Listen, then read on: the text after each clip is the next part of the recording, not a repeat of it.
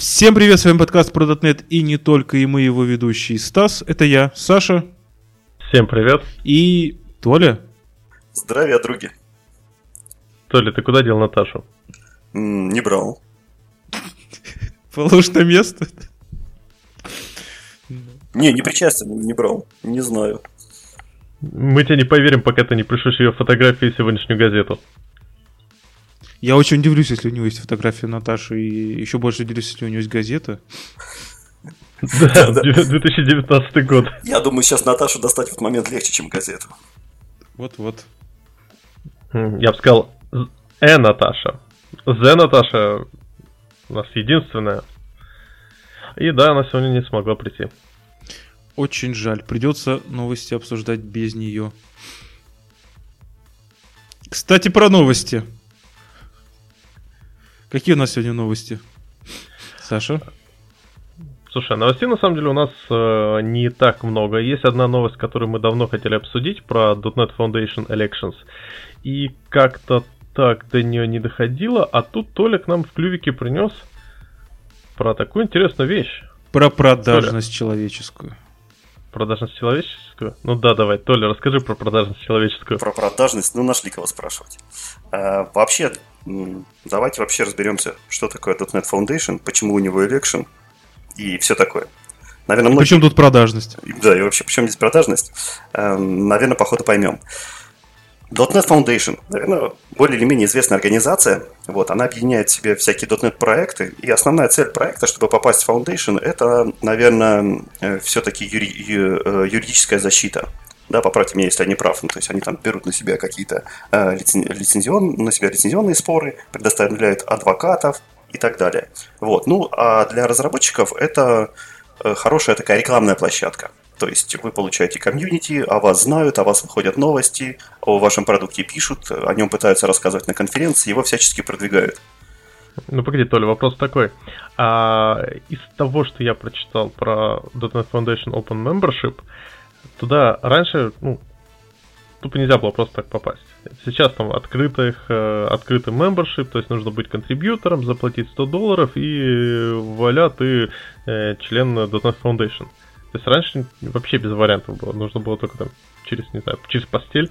Ну, Я точно не знаю, но в любом случае все, э, все авторы проектов, которые попали под .NET Foundation, вот, ну это в принципе, все, все известные вам проекты, такие как там, не знаю, кто там сейчас, ну, Рослин, тот же самый Поли, Benchmark.net, э, да, миллион их уже. В общем, попасть, э, я так понял, что попасть продуктом туда не так уж сложно. Вот, все авторы этих проектов, безусловно, являлись э, членами .NET Foundation. Вот. А также .NET Foundation это не только про код. .NET Foundation это, в общем, про продвижение платформы. Поэтому очень легко попасть в .NET Foundation как сообщество. Вот. И мы, питерское сообщество, там, в принципе, недавно даже регистрировали. А, А да, я, кстати, видел на сайте, ты там есть, Я твое лицо. Во- во- Вот своего лица я там не нашел, кстати, брось ссылочку, если, если вдруг найдешь. Вот, ну, ну есть, э, есть официальный сайт, э, он находится на метапкоме, Э, наверное, ссылочку мы приложим. Вот, и там, э, чем он интересен, там интересна карта. Вот, карта всей планеты, и на этой планете обозначены, где у нас проходят .NET метапы. Вы, соответственно, если куда-то путешествуете, можете легко найти ближайший метап, определиться по датам и сходить туда. Вот, на этой карте пока Россия выглядит большим белым пятном, но мы над этим работаем. В принципе, у нас уже большие, большие задатки на то, чтобы это исправить, у нас уже есть. Я думаю, в скором, в скором времени мы это пятно устраним. Но не суть. Короче, Кстати, вот по поводу белых пятен, а .NET Сибирь когда будет? из Сибири у нас уже очень много городов есть.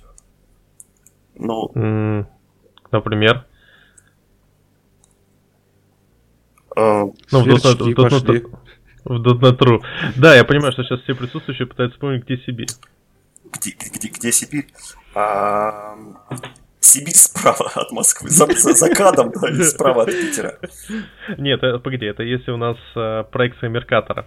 А если на глобус мерить, то это так сев- северо-восточнее. Смотри, у нас есть э, Красноярск, Новосибирск, Омск. ну и Кстати, чтобы Омск. никого не обидеть, еще и Ка- Казань и Саратов. Выбирай, Ну, Саратов это выбирай си- сам, кто из них Сибирь. Саратов. Ну, наверное, Новосибирск. В нем есть что-то от Сибири. Наверняка. В общем, твоим знанием по географии, конечно, мы позавидуем. А Сибирь это ж квест такой, да, был? Да-да-да, там, там было... Да, да. Там был веселый такой... Как же его звали? Такой маленький собачка такой бегал, гав, гав. Это канал про FreeBSD, нет? Я куда попал ладно, вообще? Ладно. Какая гав-гав?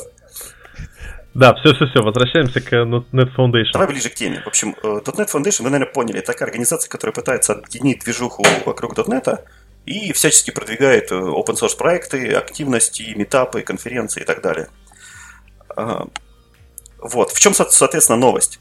Раньше у этой организации был, э, как это называется, программный комитет, ну, в общем, совет директоров.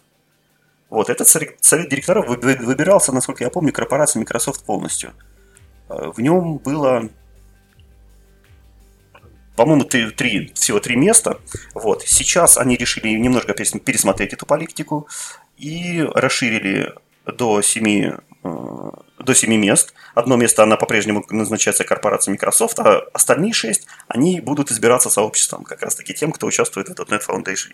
Авторами открытых библиотек, э, какими-нибудь э, комьюнити-лидерами и так далее. Вот это, кстати, реально круто, потому что я лично вспоминаю историю с Замарином, и, ну, когда Замарин только появился, и куча остальных вещей, и как многие боялись того вкладываться в ну, писать на Замарине поначалу, просто потому что, боже мой, что нам, что с нами будет, как же, это ж Microsoft. Они нас заставят много платить. В общем, тут э, чисто community-driven development языка. В принципе, да, большую, большую часть будут составлять те люди, которые непосредственно участвуют в коде, они заинтересованы, чтобы эти проекты жили. В общем, и они будут принимать все эти решения. Кстати, там еще есть бюджет, то есть они будут в том числе оперировать большими папками для того, чтобы куда-то их направлять на какое-то развитие. Ну, кстати, это реально здорово, потому что вот сейчас тренд э, именно бэкэндовой разработки, ну, давайте честно, куда ни, куда ни плюнешь, везде Go. А, ну, это так, косвенно. Какой-то предвзятый со своим Go и скалой. В общем, я думаю, тебя надо уже выгонять из подкаста за непрофильность. Ну что же, революция. Пока восстание. Да. Нет, просто... Но при этом, если послушать людей, допустим, те же разработчиков, я недавно с одним знакомым разработчиком общался, вот меня вот я ему задал вопрос, скажи, вот новых разработчиков стоит изучать Go? Он говорит, нет. А зачем писать Go? Ну, там, типа, свои есть бенефиты. Так вот, э, вот мне кажется, вот эта открытость, .NET Foundation и э, его, я бы сказал, open source и активное участие комьюнити добавит просто огромного доверия э, к вообще .NET платформе. Я прошу прощения, Саш, но тема Го раскрыта на уровне PG-13 просто, вот как боженька сейчас. В смысле? Ну, не, Если шутку надо пояснять, наверное, это не очень удачная шутка. Давай дальше. Да, ладно. Не, я просто что хотел сказать это очень здорово, потому что большой бизнес начинает доверять. Вы слышали недавнюю историю с Mongo? Ну как недавнюю, ей уже там несколько недель, о том, что Mongo там поменяла себе немного лицензий, ее там немного посмотрели, и оказалось, что э, бесплатную версию Mongo на самом деле можно пользоваться, ну, сильно не всем. Пока, насколько я помню, в радиоте это активно мусорилось. Да, да, было дело. Вот. И это не первая история. История с Java постоянная, э, истории вот не помню, еще с, кем-то было. То есть, с Redis была source... такая тоже неприятная история по смене лицензии, но не для самого Redis, а для модулей, для плагинов. Угу.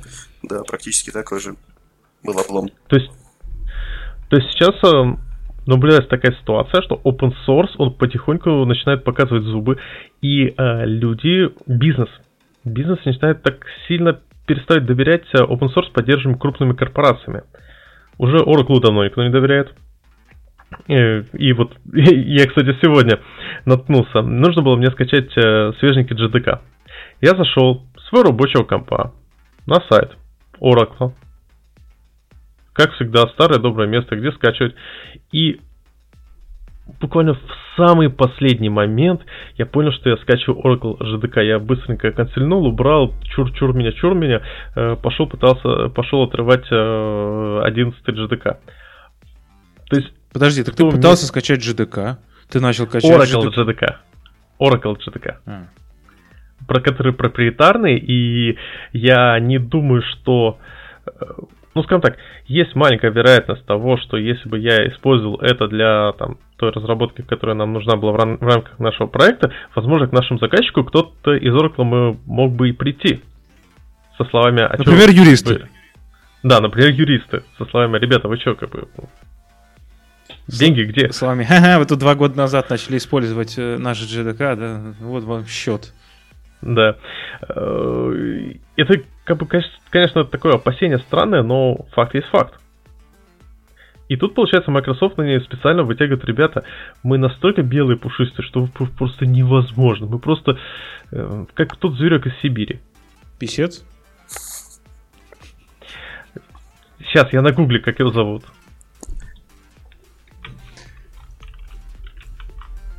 Хорошо, давайте пока вернемся ближе к э, выборам. Вот. Чем интересны, в принципе, эти выборы для нас? Тем, что в них выступает... Э, в, в этих выборах баллотируется Андрей Киншин. Очень известный персонаж в узких кругах. Вот. Э, прежде всего, он из Санкт-Петербурга, он из JetBrains. Зависит. И он, э, и он очень популярный спикер среди многих конференций в России, да и не только, в принципе, уже. Вот, я думаю, что все люди, которые интересуются .NET в России, более или менее знают, кто такой Андрей Киншин. Ну да, то есть как бы в принципе, фраза Андрея Кинша, ну это который очень известный спикер, зачем, если он так известный спикер? Может, кто-то сейчас пойдет гуглить, чтобы они не ошиблись. А то вдруг не того найдут. По поводу кандидатов. Как можно стать кандидатом? Вообще кандидатом стать довольно-таки просто. Там есть банальная анкетка, куда ты должен внести все свои заслуги. Э, И 100 долларов.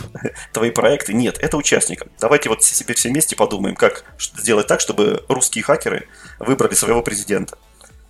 Как стать эм, членом э, .NET Foundation для того, чтобы получить право голоса. В принципе, тоже... Заплатить 100 долларов. Да, ты про продажность опять про свою. Нет. Нет, я имел в виду заплатить 100 долларов нам. Нам? Саш, потерпишь, через 6 дней зарплата. Э, в принципе, нет ничего сложного. Э, сейчас э, стать ну, могут, ну, не то чтобы совсем все, но почти все. Было бы неплохо, если бы у вас, конечно, были контрибьюшены в какие-нибудь open source проекты. Это бы вам добавило бенефитов. Но, в общем, тоже заполняется небольшая анкетка. Вы указываете там свои заслуги. Это могут быть, как я уже сказал, или контрибьюшены, или, или ивенты, или любое продвижение не .NET.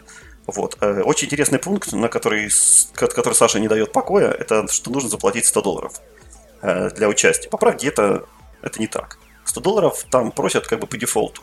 Если, ну, есть очень большая такая сноска, которая говорит, что если в вашей стране 100 долларов это считается чем-то большим, или вы студент, или у вас просто нет денег, или вы не хотите нам платить, то, в принципе, можете указать сумму 0, и никто вам против ничего не скажет. То есть это чисто, чисто добровольное такое пожертвование Foundation. Но может тогда нас вообще не возьмут. Вот, а это давайте попробуем. То есть, погоди, ты сейчас э, призываешь всех, э, все тысячи по- слушателей подкаста .NET and More... Погоди, это было в первых версиях, сейчас миллионы уже. Да, все миллионы. Ну, если поделить взять... на правильное число, то да, миллионы. Ну да. А, проголосовать за нашего кандидата от нашей партии Единый .NET. Ты думаешь, эти 50 голосов что-то сделают сейчас? 50 миллионов? Да. Да, да, да, конечно же. Слушай, а давайте, в общем, пробежимся по кандидатам для того, чтобы понять, насколько там достойная конкуренция. Вот, вот, вот будет интересно, прям давай, давайте, кого, кого вы из них знаете? А, Акиншина. Ладно, пропускаем. Дэйв Глик. Знаете такого чувака? Нет. Довольно, популяр, довольно популярный, особенно тем, кто когда-нибудь проводил месяцы, э, месяцы, я бы даже сказал просто годы, настраивая его статический генератор сайтов Vim. Это самый популярный генератор сайтов, написанный на .NET, на котором сейчас крутится сайт .NET.ru. Поэтому я его проклинал просто миллиарды раз – пока использовал этот, этот, этот, этот день. Вот, но на самом деле действительно клевый чувак, он состоит в участниках Кейка, Reactive, Reactive UI, то есть контрибьюте туда, в принципе, интересные статейки пишет.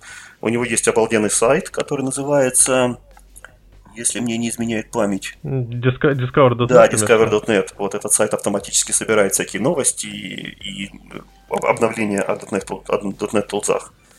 В общем, в принципе, такой довольно активный и интересный дядька. С кого я здесь еще знаю?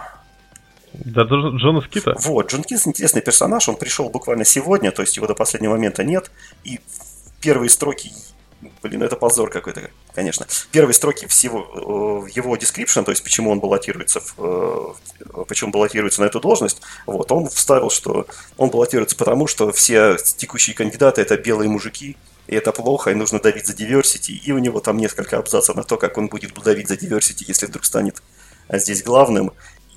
И, и, и я считаю, вот это, это как бы один, один из самых наших главных пороков в нашей индустрии, вот когда человек приходит Погоди, у меня а еще что он тоже белый мужик. Не, не, это его давно не смущает. Он очень сильно об этом жалеет. В общем, он, у него это самая большая жалость в жизни, то, что он является белым мужиком, а это как бы доминирующее, доминирующее Слушай, раса и положение.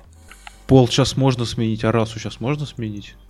Слушай, а помнишь, помните, помните фильм был, помните фильм был этот а, "Солдаты неудачи"? Там был персон, э, главный герой, один из героев, который э, сменил. Роберт Дауни младший. Да, да, да. Так он просто вот, гримом вот... намазался и все. Так пусть Джон Скит намажется гримом, что... Что-то, мне кажется, его карьере после этого конец.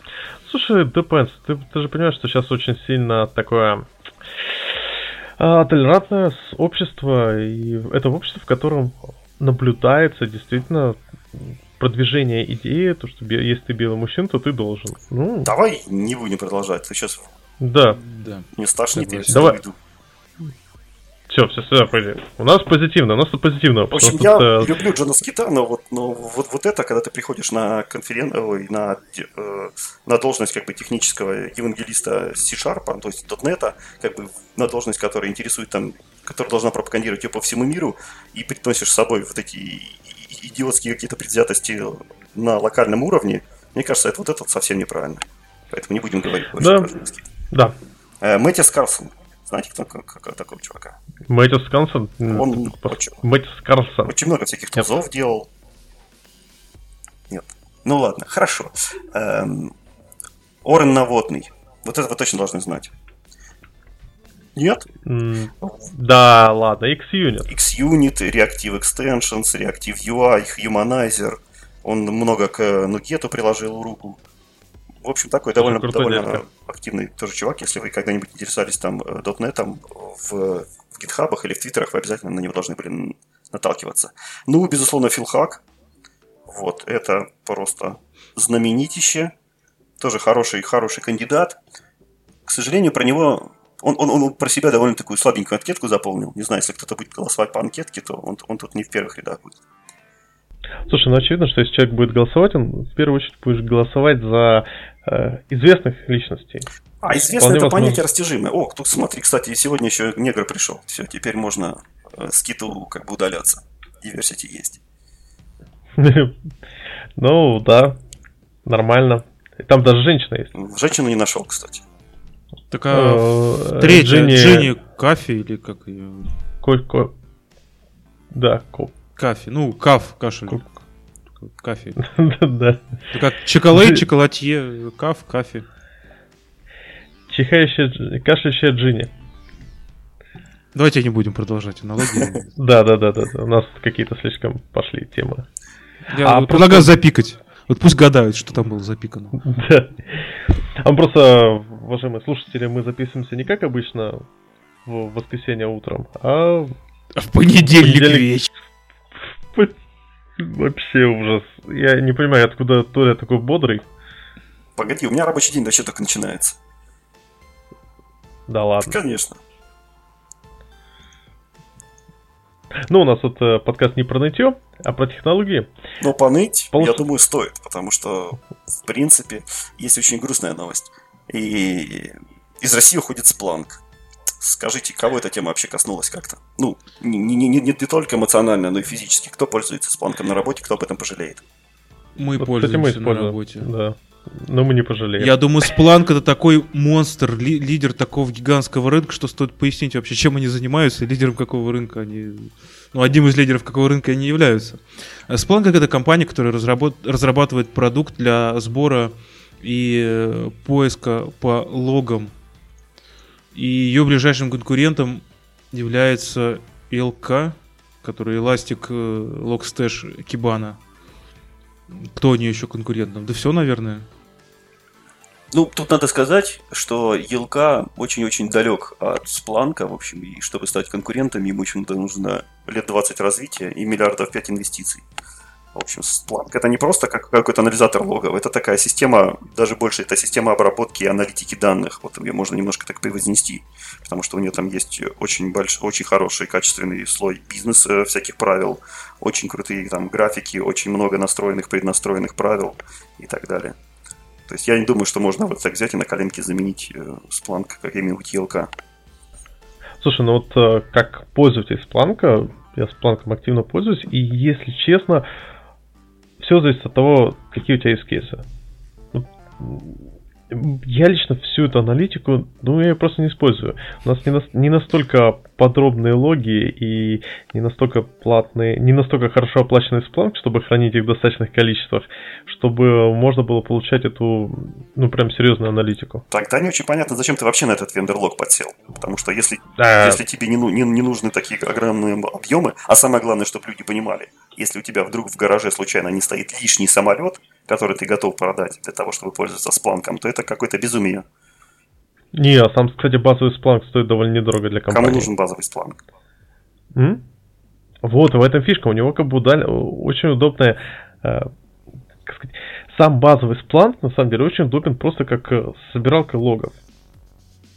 Другое дело, что полная мощь спланка, она требует и полных денег. И ты начинаешь уже 25 раз думать, а может, ты там, если что, на питончике быстренько какую-нибудь аналитику соберешь и закинешь, потратишь э, два, два труда часа, и потом только через полгода к ней вернешься. А вот каких денег конкретно стоит Splunk? Ты знаешь, какой у нас с тобой на проекте тариф? Сколько Слушай, наш кастомер самый, платит? Я знаю самый нищебродский, то есть такой как бы... Ну вот сколько стоит самый нищебродский тариф в Splunk? Для сравнения, LK, он ведь open source, и по сути ты его можешь развернуть где хочешь. И... Ну тут как бы ты, ты платишь за инстанс, ты платишь за то, куда ты... За лицензию сколько ты платишь в? За железо. Ну, за Splunk... Сейчас посмотрим. Вот у нас Splunk в облаке. Вот сколько стоит самая базовая лицензия? Слушай, я пока скажу, что Splunk пользуются такие большие люди, как лаборатория Касперского, Эльдорадо, Лукойл, Роснефть, Тинькофф, Сбербанк. Пользовались. Яндекс, Мегафон, Йота, Ростелеком, в общем, все большие российские холдинги, медиакомпании, в общем, они, в принципе, Марс, на спланке. Росгосстрах. Росгосстрах важно, да. Да. Ну, в общем, в общем да, такие... Где-то слышал да. я эти имена. Да. Это как раз показатель того, что елка тут рядом не валялся. Да. И почему же он, собственно, уходит? Ну, офици... официальная информация в том, что э, Спланку нужно расширять свой бизнес, поэтому он уходит из России. Что, что-то такое, оно как-то не очень коррелирует со здравым смыслом. А, поэтому есть предположение, что это может быть связано с политическими причинами, например, а, с арестом а, Калви, который недавно произошел. А вы про это не Май- говорили, да? Майкл Калви. Почему это? это важно, да? Вот, и если так, то Спланк, ладно, один Спланк-то мы переживем. С трудом, конечно, но переживем. Но страшно это тем, что другие компании могут поступить так же. И в этом случае это может нанести очень большой удар по, ну, по, всему, по всему бизнесу в стране.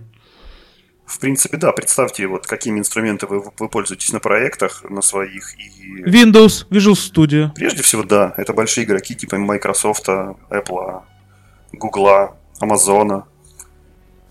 Вот. И пример Спланка показал, да, что это действительно, в принципе, возможно. И Россия не такой уж большой рынок для того, чтобы для иностранных игроков, для того, чтобы за него как-то сильно бороться. Да даже если бы это был большой, большой рынок. Вот, например, Китай для Америки это большой рынок, но под воздействием некоторых политических как, как бы так сказать. Ну, в общем, под действием политики э, некоторые люди в Америке начали торговую войну с Китаем. Ну, потому что посчитали, что это выгодно. И какой бы большой рынок э, не был, рынок Китая, все равно это им не помешало. Ну, Извини, они начали им продавать опиум? Нет, они наоборот. Сказали, что Покупать. тот опиум, который подаете нам вы, теперь будет облагаться большими налогами. Ну, это, кстати, такая забавная ситуация, когда бизнес сильно-сильно аффектуется политикой, и что с этим делать? Way. Да, не вендерлочится. Кстати, я посмотрел по деньгам, смотрите, э, есть э, light-версия, которая, скорее всего, мы до недавнего времени пользовались, потому что там была up to 5 users, и мне кажется, там говорили, что не, много юзеров нельзя, и там начинается от 87 долларов в месяц. За юзера? Э, вообще. Но это как бы начало цены, то есть, то есть опять э, начинается с 5 юзеров, и дальше у тебя начинаются Это важно, никто цены. не использует от 5 юзеров. Давай, нормальные нам цены. Во, а нормальные цены начинаются со 173 э, э, за Splunk Enterprise. А за юзера. Splunk Cloud там вообще непонятно. Там везде стоит плашечка «Позвоните нам, и мы вам скажем точно». Я за, тебе за, за, практически гарантирую, что это цена за юзера, иначе у нас бы не было аккаунтов админ и read-only. Не, ну почему? Ну да, да. То есть э, это э, там же получается, что у тебя несколько instance ов нужно для production, для staging а, для dev а. Э, понятно, на dev е хочется сэкономить. Так что... Потом логи хочется еще debug ные иногда писать, а то и trace ы. Да, и как бы сожрать э, базовые 20 гигабайт, э, ну, как-то не, не очень хочется. Ладно, это все-таки технический подкаст. Давайте придумаем, на что переходить. Если, допустим, у нас действительно логов не так много, чтобы Splunk был это единственным решением, а так как у вас на проекте, действительно просто используйте, потому что случайно подвернулся под руку и можно слезть. На что? ЛК. Да, Тут как бы сам, самый надежный, стабильный вариант. И, кстати, Толя как раз про это и рассказывал в свое время. Про э, структурное логирование. Ты про доклад на .next за 2015 год, за декабрь? Из-за которого я на ну, работу да. опоздал, думал, сейчас 5 минут посмотрю, а заняло целый час, пока до конца не досмотрел.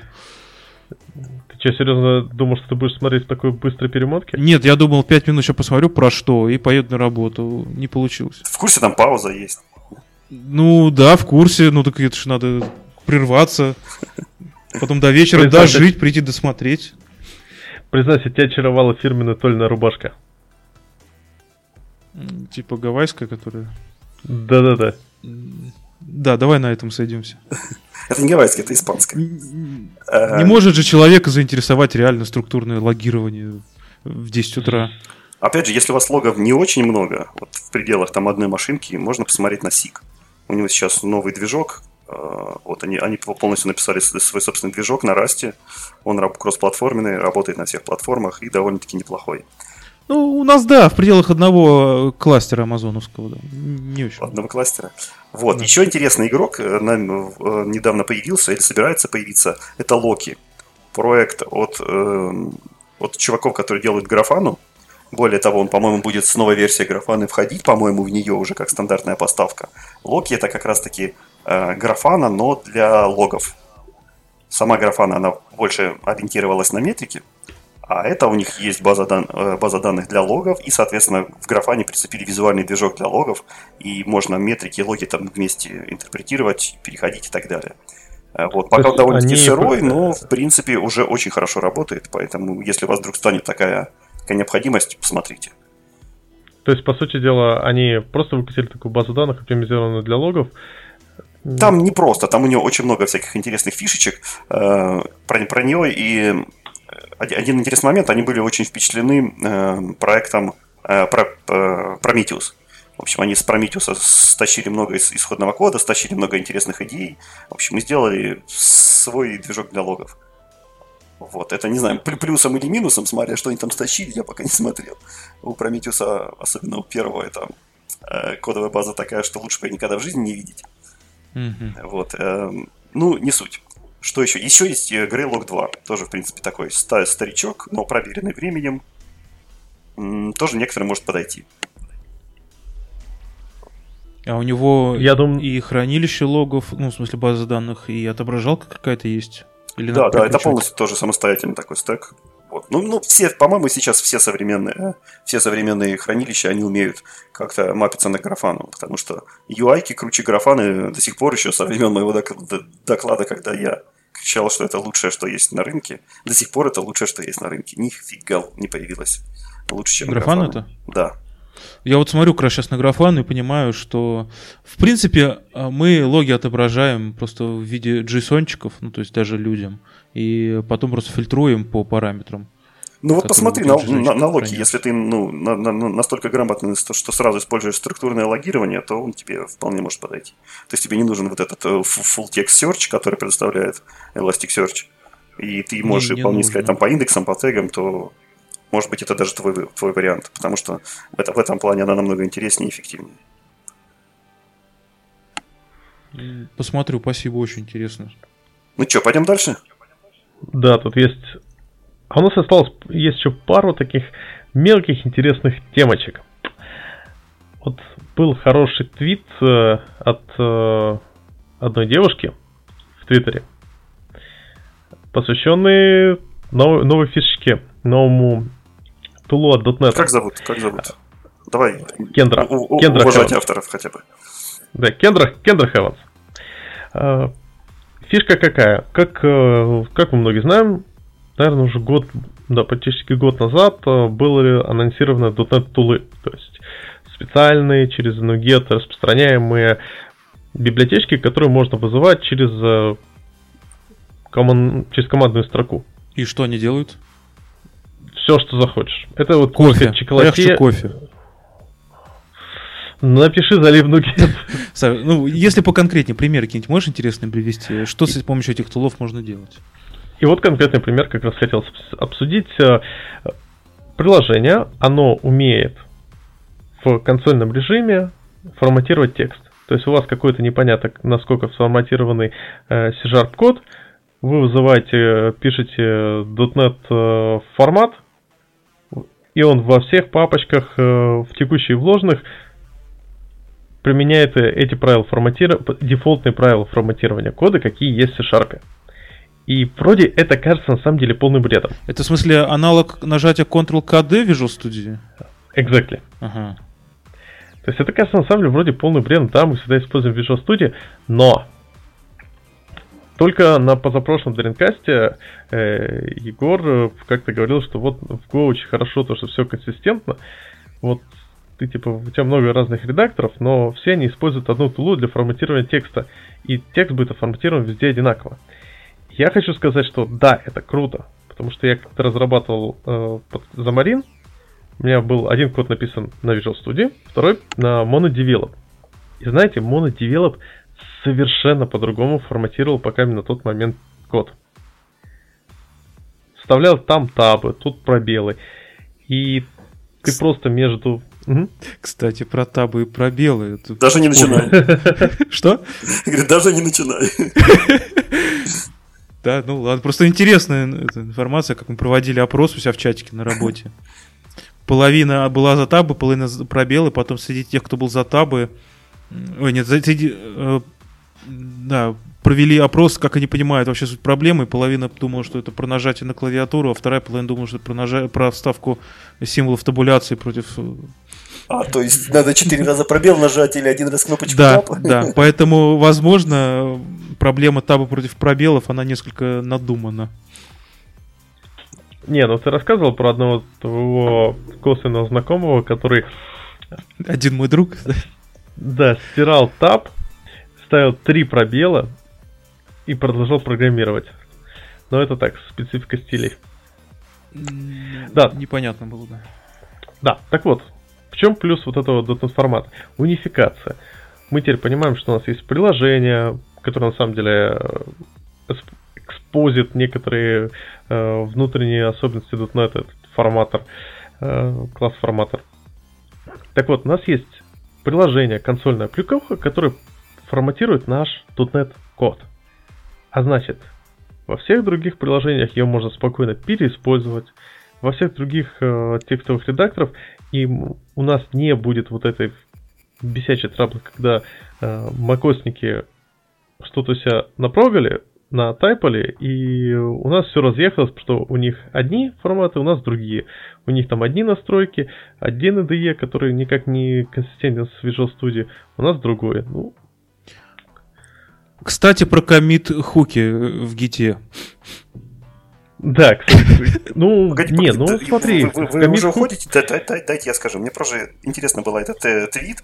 Потому, чем интересен? Потому что э, форматирование кода это, в принципе, самый базовый, самый элементарный hello world, который ты делаешь, когда начинаешь осваивать э, Roslyn анализер. Это один из самых базовых там анализаторов. Давайте напишем анализатор, который умеет форматировать код. И я полез э, в, в кишки, я полез в код и действительно нашел там самую главную, одну единственную строчку на, э, ну, под номером 169, который тупо вызывает рослиновский форматор, точка формата sync и передают этот документ. Вот и все. Все эти 200 там, нет, даже больше, там ну, какие-то скоро бешеные сотни строк кода, микрософтовский притащенный вот этот их builder, как Авкомнат называет, называется или как-то так. Вот все это нужно для того, чтобы вызвать один, ну, единственную Roslyn овскую функцию. Вот и вся твоя tool за. Так это же прекрасно. Безумно. Это тут это Стас Сидрис ты скидывал в чатик э, статью на Хабре, и там в комментариях были ссылки на э, Hello World Enterprise Edition на 169 строк. Ну, с, с документацией, с тестами, там, с инжекшеном, да, как положено. А, не, не, не, нет, с, с тестами с инжекшеном это было примерно на 30 файлов, да, там этот физбас. Да, да, это да. нормально. В принципе, все зависит от уровня вашей упоротости. Да, да, с Docker Compose и всем прочим. Обязательно. Hello World без докера. Кстати, на самом деле, вот смеетесь, э, вот у нас сейчас знакомый студент, он проходит собеседование в одной э, компании, которая раздает ножики на э, метапах. У этой компании есть очень известные тестовые задания, которые мы сейчас не будем, если что, говорить. И решать ну, тем более, да? А? Тем более решать? Да, тем более решать. Но тут такой момент, мы как раз обсуждали с коллегой, кстати, с Наташей как раз обсуждали, э, что нужно добавить в такое задание, когда ты уже, не знаю, ну вот, уже много программируешь.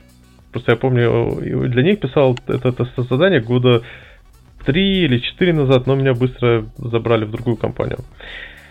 Так вот, я понимаю, что что бы я сейчас сделал? для вот этого тест создания. Тут же бы сделал. Докер комп... упаковал бы это в докер, написал кучу тестов, юнит-тесты, интеграционные тесты, перформанс-тесты и так далее и тому подобное. Хотя там задача, извините, там, условно говоря, файлик распаковать. А код бы ты начал писать до или после? А, конечно же, после. Mm-hmm. Значит, сначала... Же, да. Сначала контейнер, потом да, код. Да, нет, сначала функциональные тесты, потом э, контейнер, потом... Потом можно и над выбором языка задуматься. Слушай, а как ты думаешь, тебя бы после этого взяли? Вот представляешь, приходит тебе человек, ему говорят, ну сделай там нам простички, прост, прост, простую задачку, там, письма отсылать, файлики копировать. И тебе тут притаскивают Docker Compose, кластер на Kubernetes, Ansible там все обложено, там, в этом, в Terraform Не, ну погоди, Ansible и прочими глупостями. Лишний. Как ты думаешь, что такого человека взяли бы потом на работу? Ну, во-первых, Ansible в данном контексте уже лишнее. Ну, не скажи. Ну, правда. А как ты будешь настраивать свою инфраструктуру? А, ты имеешь в виду прям совсем, то есть ты, у тебя такая система, которую ты просто скидываешь куда угодно, и она... Конечно, она мне должна в любом облаке поднять мои кластеры, запустить там докеры, поднять кубернетесы и, и, точно, прочие, точно, и точно. прочие базворды обеспечить. То, то есть там как бы батничек, точнее, там два файлика, uh, deploy.bat и deploy.sh. Ничего подобного, DSL под TeamCity на Kotlin. Все должно быть автоматизировано. А на это 15 да, минут а, а дается? Да, Если кандидат за 15 минут это сделает, я, конечно, возьму. На листочке. На листочке, да. Не, я просто к тому, что э, я абсолютно согласен. Да, то есть э, мне кажется, если человек что-то подобное захочет сделать, то возникнет закономерный вопрос, а сколько у него свободного времени? Ну, слушай, по времени это может даже не так долго, потому что если у тебя есть стандартные темплейты твоего проекта, то все эти композы ты поднимаешь просто в 3 секунды. Кстати, это в не, тему ну... наших Global Tools, да? А вы вообще обсуждали Global Tools в подкасте? Слушай, хотели. Хотели обсудить, но как-то не дошло. Ну вот это, а это какие, ж... какой твой любимый Global Tools? А я не очень ими пользуюсь, в принципе, потому что у меня Global Tools уже есть со времен того, как я научился программировать. Я себе написал кучу Global Tools который у меня под рукой всегда. Global Tools это, в принципе, такая утилитка командной строки, которая просто-напросто ставится в вашу систему, и вы можете ее воспринимать как обычное консольное приложение. То есть это может быть даже воспринято как замена какого-нибудь NPM или, э, или Nuget, или Chocolate. Э, в общем, как какому пакетному менеджеру. Единственное, что они себя позиционируют, как будто эти утилитки должны быть специализированы для .NET разработчиков и помогать именно как бы .NET программам. Например, форматировать код или создавать стандартные темплейты, там генерить какие-нибудь Docker Compose, запускать какие-нибудь полезные утилиты. Но ничего не мешает вам, естественно, туда распространить и формат C. Никто об этом не обидится. Да-да-да, вирусы. Не, в этом плане, а, насколько больно, главное, они в Нугете, эти э, Global Tools распространяются, то есть Source 1 что библиотека, что Global Tools. Э, да, ну какая разница, как они распространяются? Они вполне могли бы распространяться и через RPM какой-нибудь Linux. Ну это да. Посмотрим, ну смотри, вот uh, .NET формат вполне интересный Global Tools. Как дальше пойдет? Uh, если ты хочешь на проекте держать э, один формат между всеми своими разработчиками, то .NET формат тебе не поможет. Потому что .NET формат не, не имеет никакого конфиг файла ты наверняка захочешь под себя настроить там те же самые табы или пробелы. Как ты будешь ну, это слушай, делать? Depends. It depends, плюс я верю, что эта тула знаю, разовьется, будет развиваться, будет забирать какие-нибудь важные, интересные, сенситив данные. Вот по- по- пока она разовьется, все другие уже ими, умеют это делать. Вот. И пока она будет развиваться, все, ну, все программисты будут пользоваться другими инструментами. Не, ну погоди, все другие это кто? Вон, э, у нас есть э, IDE, но есть текстовый редактор. Вот посмотри, например, как в JS хорошо. Ты в JS пишешь код, переключил на консольку, пишешь на, делаешь что-то на консольке, запускаешь там э, всякие билдеры, запускатели, Webpack Magic и прочее. Да ты точно засланный к нам, опять JS какой-то. Э, элементарно, есть прекрасный стандарт, называется Edit Config. Вот его поддерживает, ну, да. даже уже не в последних, а в предпоследних версиях и студия, его уже поддерживает давно ReSharper. И он тебе позволяет кросс-платформенно между всеми языками. И уже независимо от редакторов, его поддерживает абсолютно любой редактор. Там, а Visual Studio for Mac?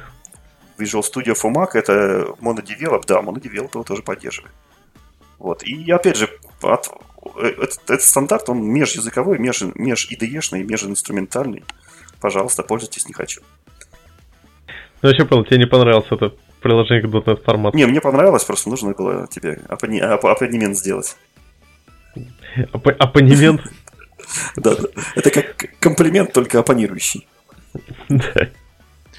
Кстати, не, про пользуйся не хочу. Может быть, перейдем к следующей теме? Не хочу. да, вот давай, вот этот э, э, дефер в C-Sharp. Да, собственно, поступил пропозал добавить в C-Sharp э, структуру defer.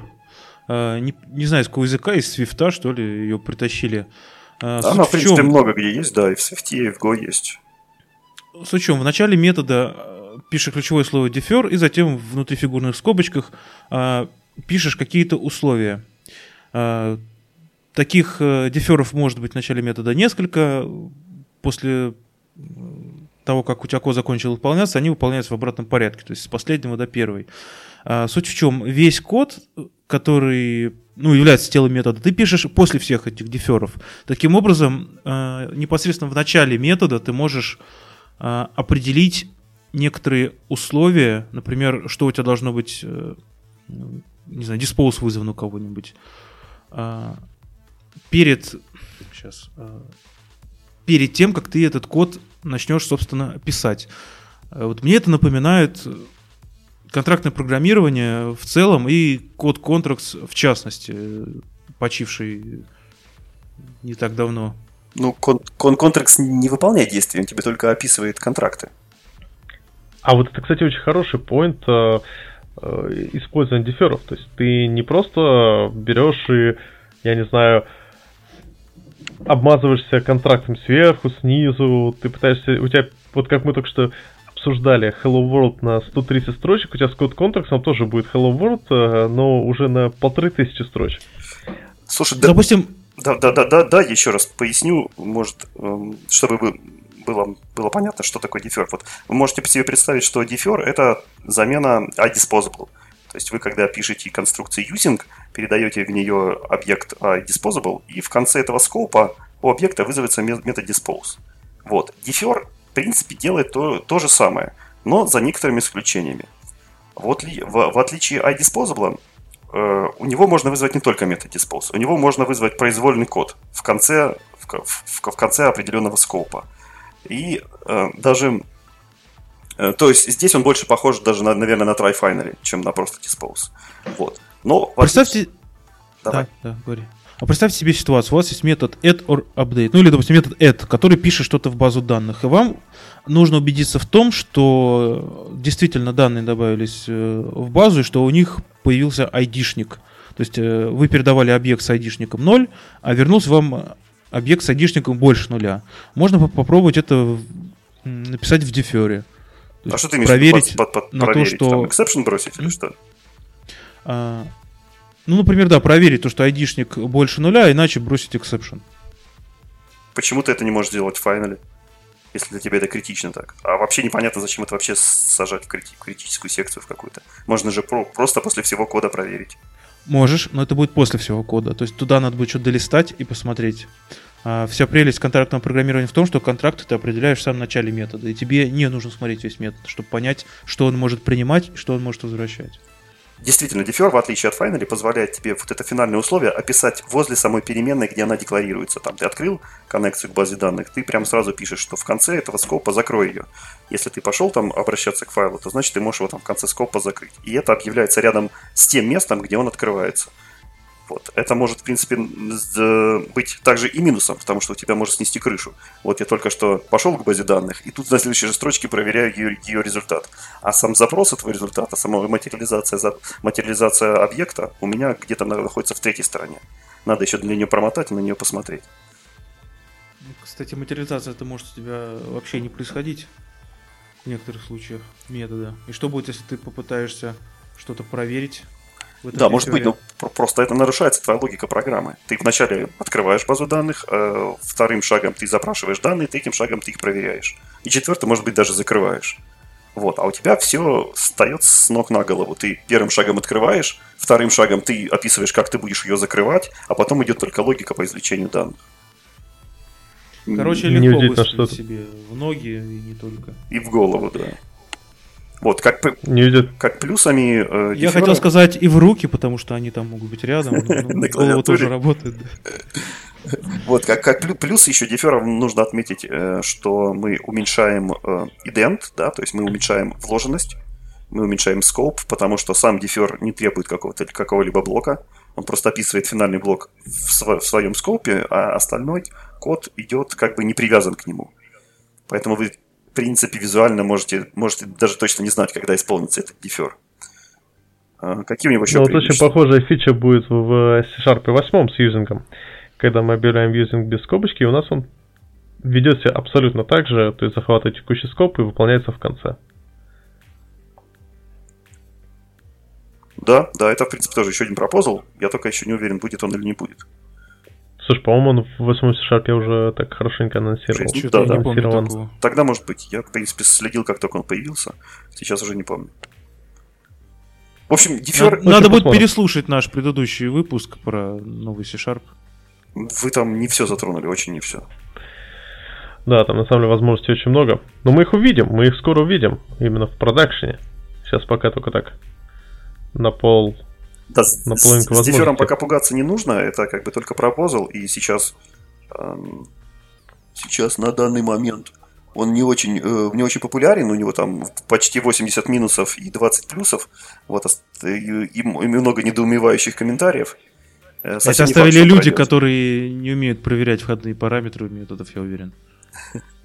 Не знаю, очень сложно придумать э, деферу какой-то как какое-то применение, которое не взорвет мозг э, какому, ну, человеку, не, незнакомому с его синтаксисом, кто первый раз на это посмотрит. Потому что действительно логику он ломает довольно-таки существенно. Тут другой, другой момент, который действительно серьезно поднял Стас, это контрактное программирование. То есть крутая штука, они много говорили, ладно, они много говорил Сергей Тепляков, но все равно а сейчас о нем вообще не слышно, не видно. А главное, о нем не слышно, не видно ни в одной из технологий, ни в одном из языков. Сергей про код контракт или про Сергея Теплякова? Про. Про код контракт. Сергей Тепляков начал о ней говорить как в тот момент, когда он уже была почти мертва, ее уже начали практически закапывать. В общем, про код контракт, ну, он стрелял еще, не знаю, лет, лет за пять до Теплякова. Вот тогда он был действительно популярен, вот его пытались использовать как-то. Если что, я проверял, последние комиты в код контракт были сделаны в 2016 году. Вот, ну, если я ничего не путаю. Э, сейчас я даже где-то уже видел анонс, что его типа официально закопали. Или даже не анонс, а у кого-то из э, мейнтейнеров, мейнтейнеров в приватной беседе. Не знаю. В общем, э, это уже технология, на которую не стоит рассчитывать. Может быть, все надеются, что будет некая реинкарнация на движке Рослина, но пока об этом тоже никаких успехов. Мы не знаем. Хотелось бы. Да, да. Идти, ну, очень, очень клевая штука. В общем, очень крутая теория под этим под всем лежит. И она бы наверняка могла принести много плюсов. Но пока нет. Но, но с другой стороны, она очень не... Скажем так, если у вас еще хорошее покрытие тестов, еще и контракты сделаны, то не является ли это просто каким-то адским оверкиллом? А, это знаешь, как судить о том, что если у тебя огромное покрытие тестом, то нафига тебе вообще типы нужны? Не является типы неким оверкиллом? Тесты... Кстати, очень, э, Тест, кстати, ты же понимаешь... кстати говоря, очень многие питанисты так считают. Да, да, именно так. Это же расхожая теория, это не я выдумал. Тесты именно для того и нужны, что чем хреновее у тебя язык, тем больше тебе нужно тестов.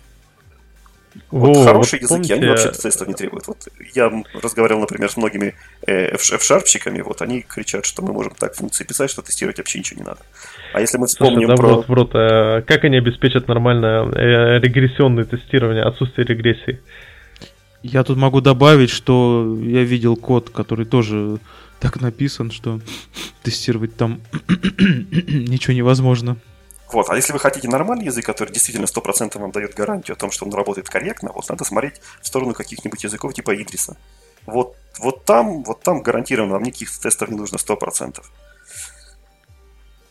Вот тут как раз я немного не соглашусь, так как э, тесты, они во многом тебя защищают от э, логических ошибок при поддержке кода. Они повышают maintainability кода, потому что э, другие разработчики не допускают логических ошибок, которые могут сломать систему. Опять же, если у тебя а. в самом языке встроена проверка логических ошибок, тебе не нужны тесты. Посмотри на Идрис. А как, а как у них встроена логическая проверка логических ошибок? Вот, вот, вот посмотри на Идрис. У, у них сам язык, ну, вот сам язык, он декларативно доказуемый ты всегда можешь его математически доказать, что твоя программа верна. Так нет, смотри, еще раз, у тебя есть э, задача. Э, поставлено требование, ну, если А плюс Б, нужно вернуть сумму А плюс Б. И тут приходит э, новый как бы, разработчик, он такой, ага, мне надо еще А плюс Б минус С. И он взял и еще на этапе требований э, начал воспринимать, что не А плюс Б минус С, а а минус, а минус Б минус С. Ну, просто вот требования такие произошли. Вот э, накосячили в требованиях в описании. И он взял это, заимплементил. Требования тоже описываются. Это математика. Ты не, не, не, ты не, э, не можешь неправильно доказать теорему Пифагора.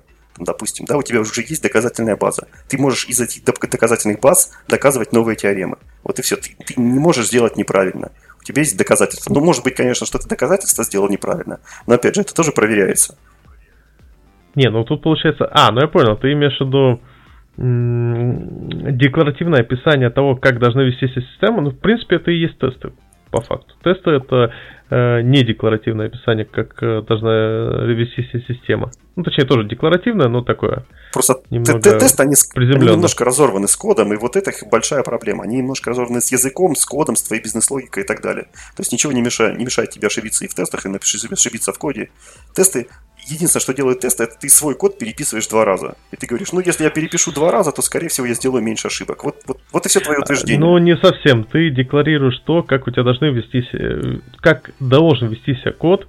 Э, и, кстати, в зависимости от твоего принятия решения о том, как ты будешь писать код, если ты используешь тот же TDD, то тесты еще тебе помогают этот код писать, э, ну, принимать решения о том, как писать код, какие паттерны и принципы применять.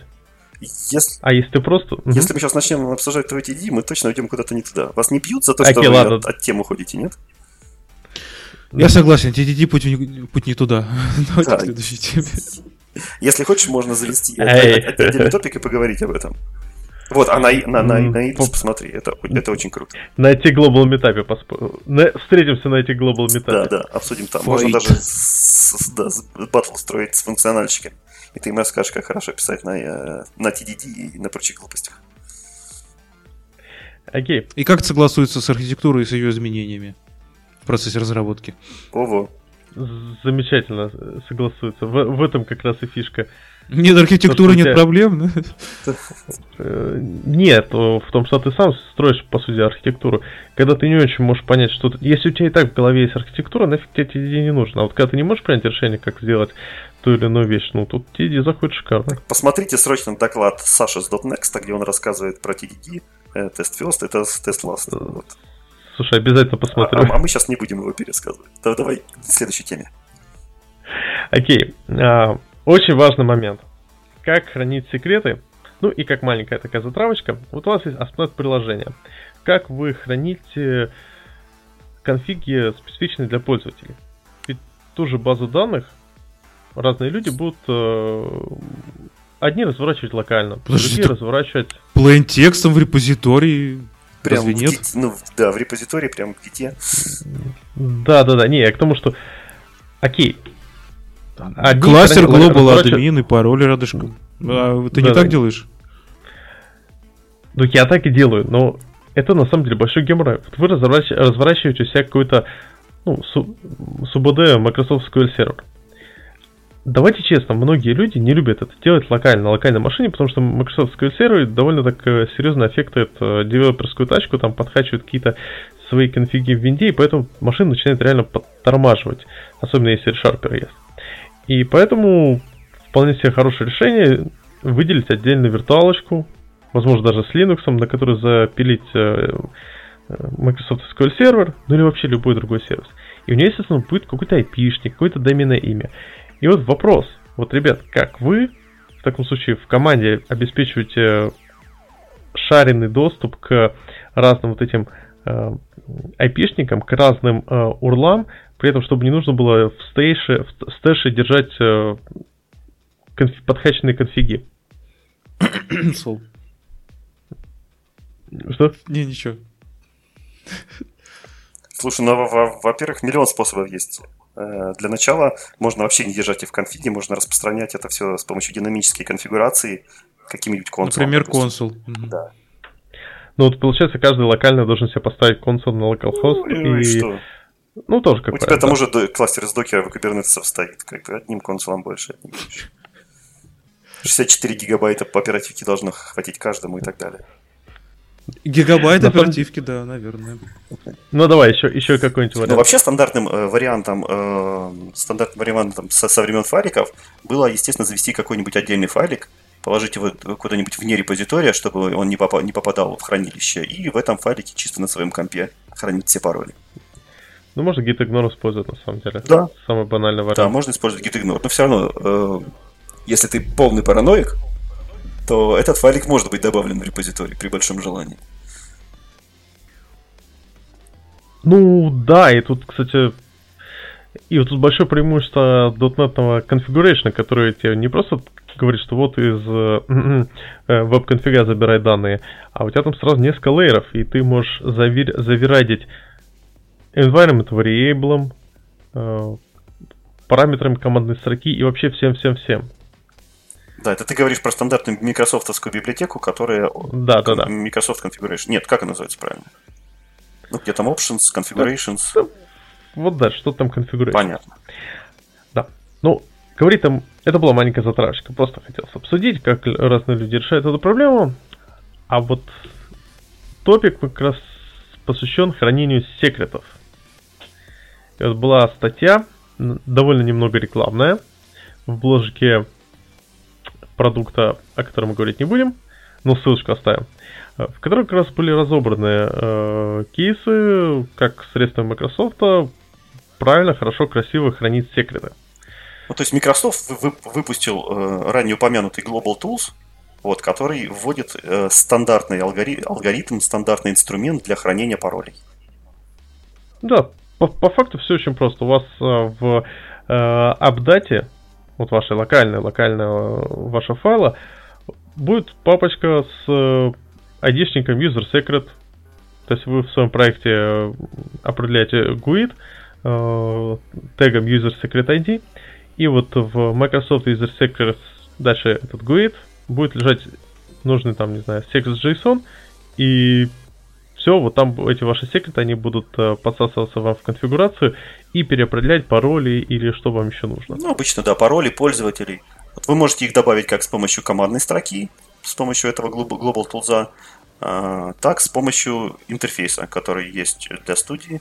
Просто щелкнуть, вызвать Manage User Secrets, и у вас вывалится интерфейсик, в котором вам Microsoft позволит в дружелюбной форме все это добавить. А подсасываться они откуда будут? Э, из твоего локального хранилища. Они, кстати, вообще не закриптованные, это просто тупо файлик лежит, и он вне репозитория, а главное, что он вне э, общего шаренного хранилища на компе. То есть, по идее, если это одна и та же тачка, которую используют несколько разных людей, то к ней, ну, типа доступа нет, так как она лежит в твоей апдате. Да, это обычный plain JSON в апдате. Вот, здесь э, из преимуществ стоит упомянуть, что эти секреты, они абсолютно прозрачно подтаскиваются для программы. То есть вам не нужно искать их в каком-то там хранилище или в каком-то порту или еще где-то. Вы просто подключаете пакет э, с секретами, добавляете магическую строчку э, Add Secrets во время инициализации приложения. Или если вы пользуетесь стандартным микрософтовским э, хостом, то он уже для вас это сделал. И эти секреты попадают к, нам, к вам в обычные iConfiguration. То есть вы описываете iConfiguration с э, понятными именами, с атрибутами, с которыми вы надеетесь увидеть ваши секреты. И они все к вам инжектятся с помощью вашего стандартного контейнера, с помощью стандартного iOption.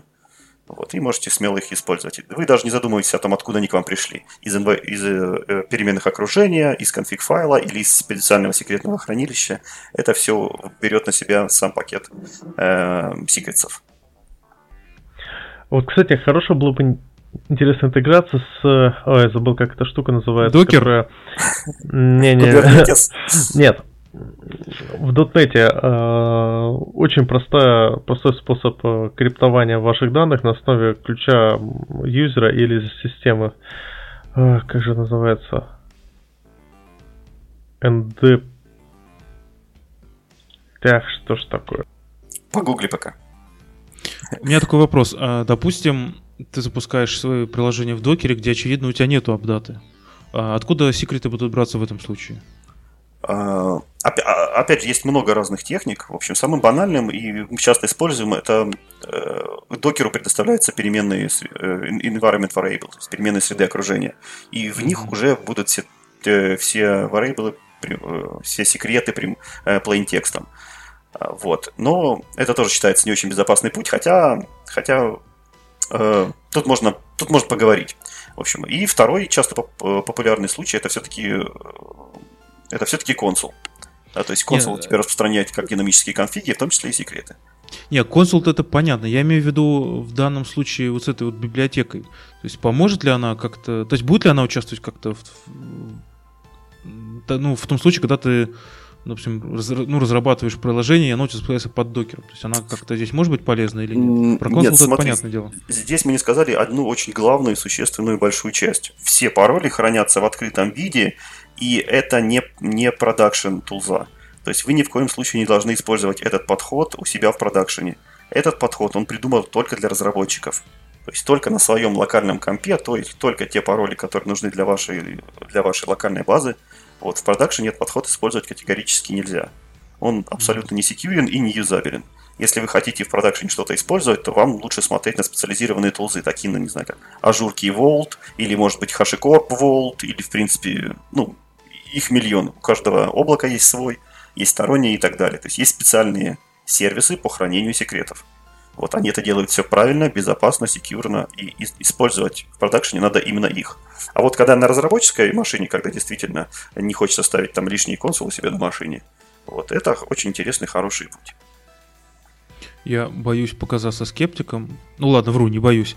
А, но если ты разрабатываешь приложение, которое у тебя хочется в докере, ну, у тебя в любом случае где-то там будет консул, хотя бы там, на, на билд-машинах, на environment с продакшеном.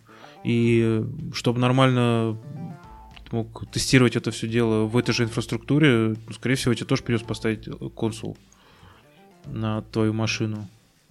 Ну, То может быть. В чем просто... смысл существования этой Целзовины?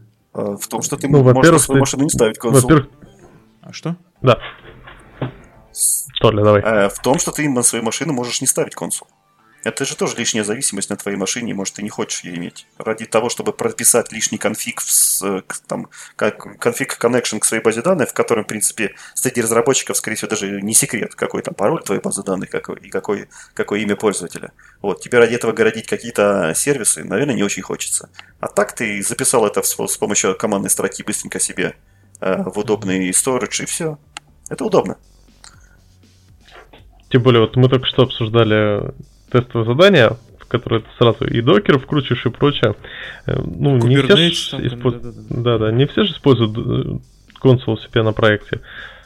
Ну, некоторые используют Zookeeper. Ну, кроме шуток, э, все-таки это не must-have вещь. Если у тебя не какой-нибудь там распределенная микросервисная система, а старый добрый монолитик, то и консул тебе не так нужен. Так точно, чтобы из пушки по воробьям не стрелять.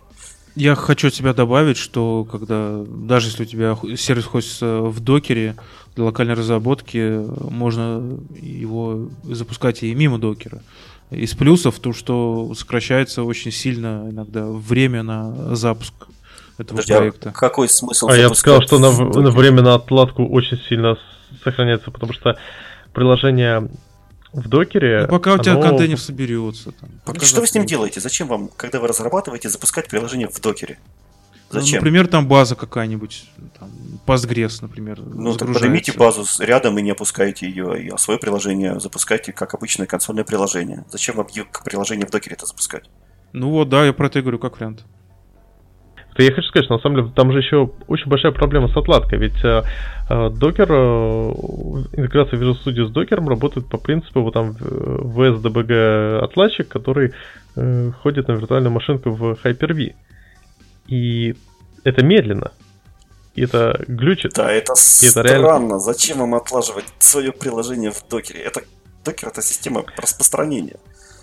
Слушай, есть э, У меня есть два реальных кейса. Ну-ка. Да, давай, Стас. Uh, у нас сейчас, когда человек приходит в команду, у него занимает три полных дня, в лучшем случае, чтобы настроить свою машину, чтобы там все могло это дело работать, чтобы он, чтобы он мог разрабатывать там, под, uh, для, код для нашего продукта. Там надо поставить базу, поставить еще кучу всего. Если бы это все распространялось в докере, в принципе, он мог бы нажать на пару клавиш в консоли, там, докер пробел и, и, погнали. И, или докер compose up, и все это дело стартануть. А ты уверен, что ему на dev-сервере нельзя поднять как бы отдельную базу или воспользоваться общей базой и не страдать вот этой фигней? А где нельзя поднять? Ну, на общем dev-сервере где-нибудь. У нас нет общего dev-сервера. У нас есть, Видите? но штук 60. Ну, как бы, а зачем каждому разработчику заниматься какой-то ерундой по настраиванию проектов? А разработчикам dev-серверы не положено, не только для э, тестировщиков.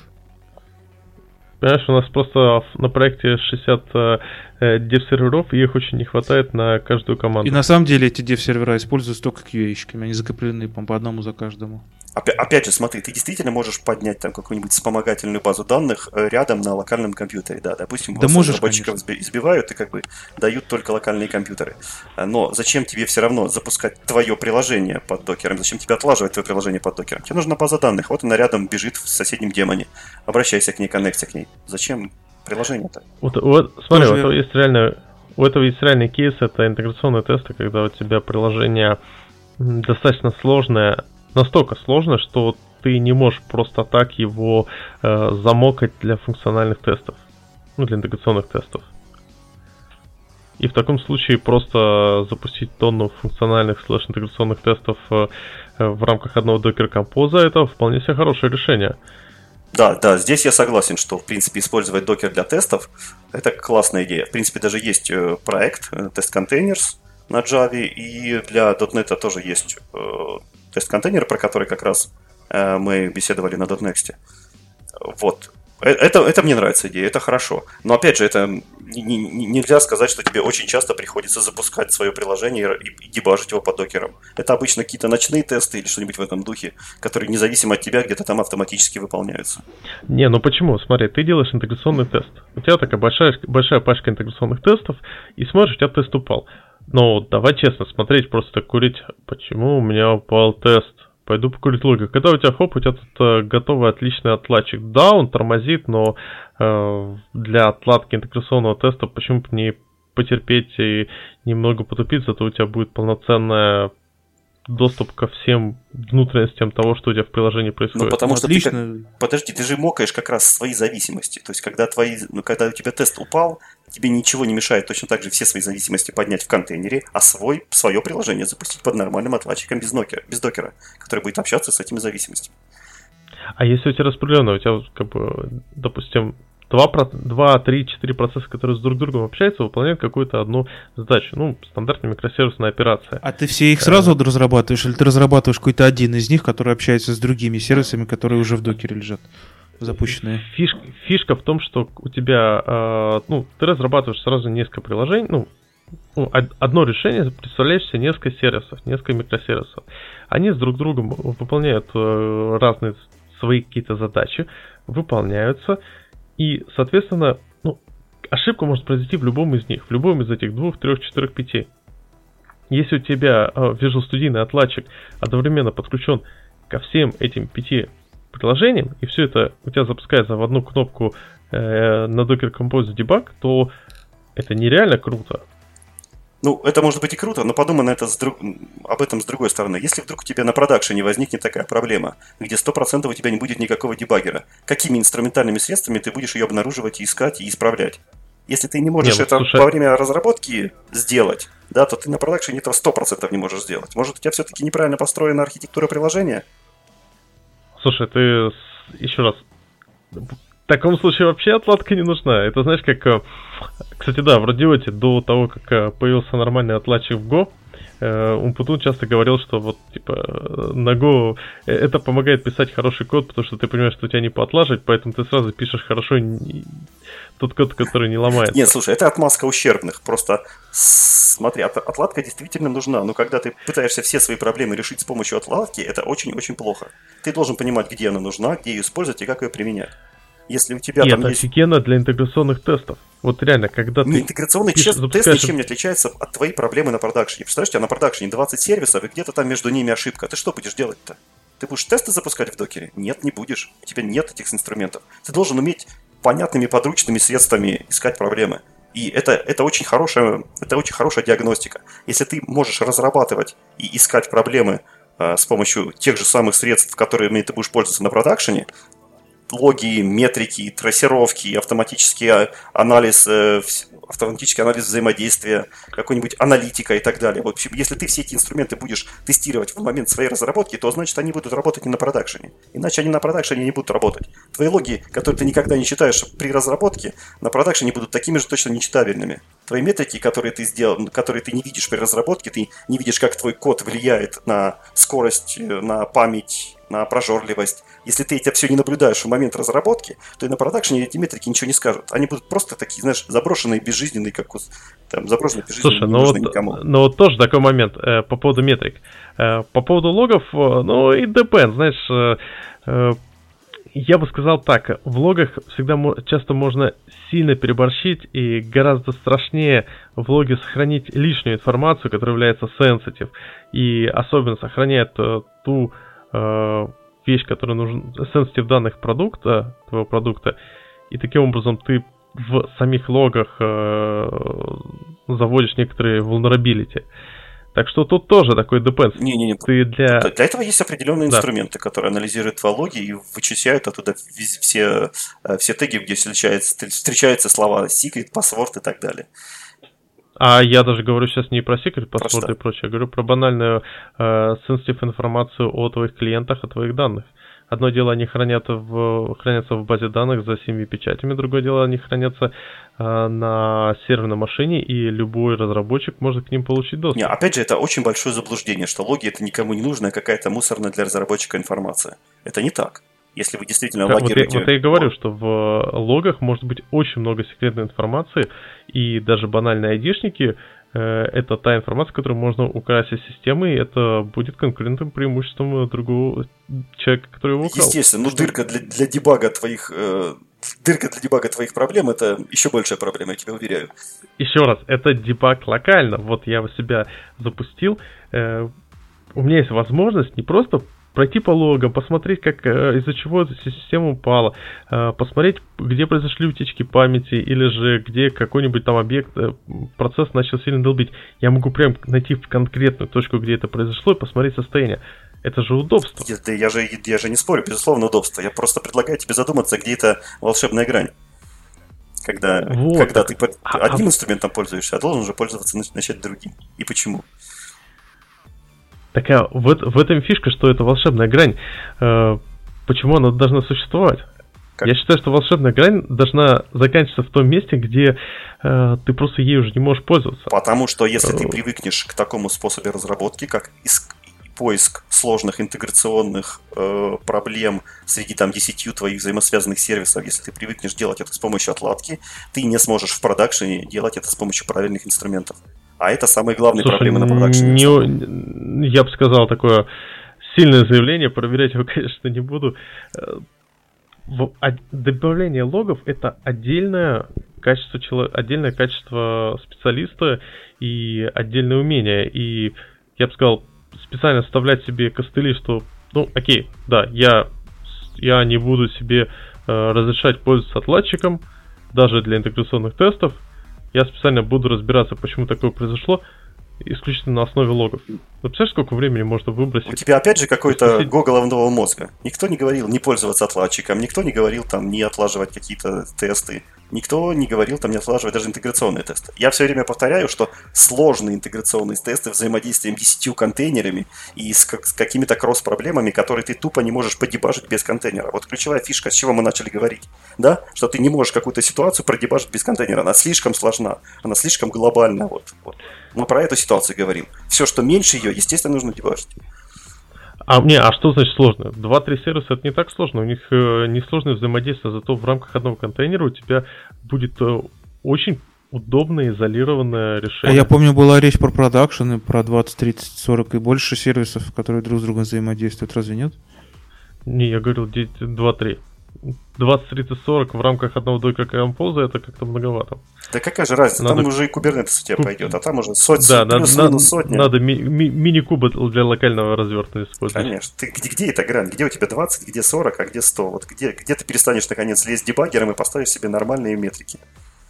Слушай, ну ты же понимаешь, что когда ты в рамках одного докер композа пытаешься запустить 30 сервисов, э, у тебя уже возникают некоторые проблемы с э, консампшеном, и тогда, да, тогда действительно метрики уже зайдут. Слушай, ты же понимаешь, что у меня эти проблемы возникают даже когда у меня мысль в голову заходит продебажить контейнер. У меня уже на один контейнер. У меня уже мысли где-то возникают там. А у тебя она возникает где-то на уровне четырех контейнеров.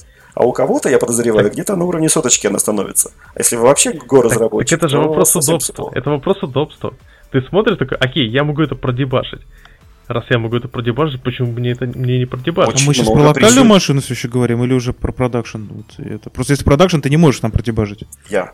Э, Кстати, remote debugger отлично работает. Нет, не работает. Нет, Все не порты отлично. закрыты. Айпишника ты не знаешь. А, ну, ну, кстати, да, да. На production е, да. На staging е можно. И как говорил Саша Гольдштейн, это инвазивный способ. Старайтесь его избегать. Да, да, естественно. Ну, вообще любой ремонт дебагинг это такая вещь, э, когда совсем ничего не понятно, почему происходит. Я бы Но вот- добавил, что я боюсь, это инвазивный для девелопера способ. Это очень больно. Да, да, и для да. продукта, и для девелопера, да. Да. Но возвращаясь к вопросу о локальной отладке, локальной отладке интеграционных тестов. Э, Еще раз, это экономит массу времени разработчикам. Вместо того, чтобы сидеть и вкуривать, пытаться понять, почему у тебя произошла какая-то ошибка. А потом то же самое делать, пытаться на продакшене без логов. Может, проще настроить логи так, чтобы ты мог по ним дебажить интеграционные тесты, и потом, когда у тебя реально что-то жахнет на проде, э, у тебя был бы уже опыт это за несколько минут все понять? Ну, ты же понимаешь, что ты не можешь а, залогировать прям все, и скорее всего... О, как ты ошибаешься! Это... У меня есть опыт отлаживания э, логов размером в 4 гигабайта. Я тогда узнал, что Notepad++ не умеет открывать такие файлы.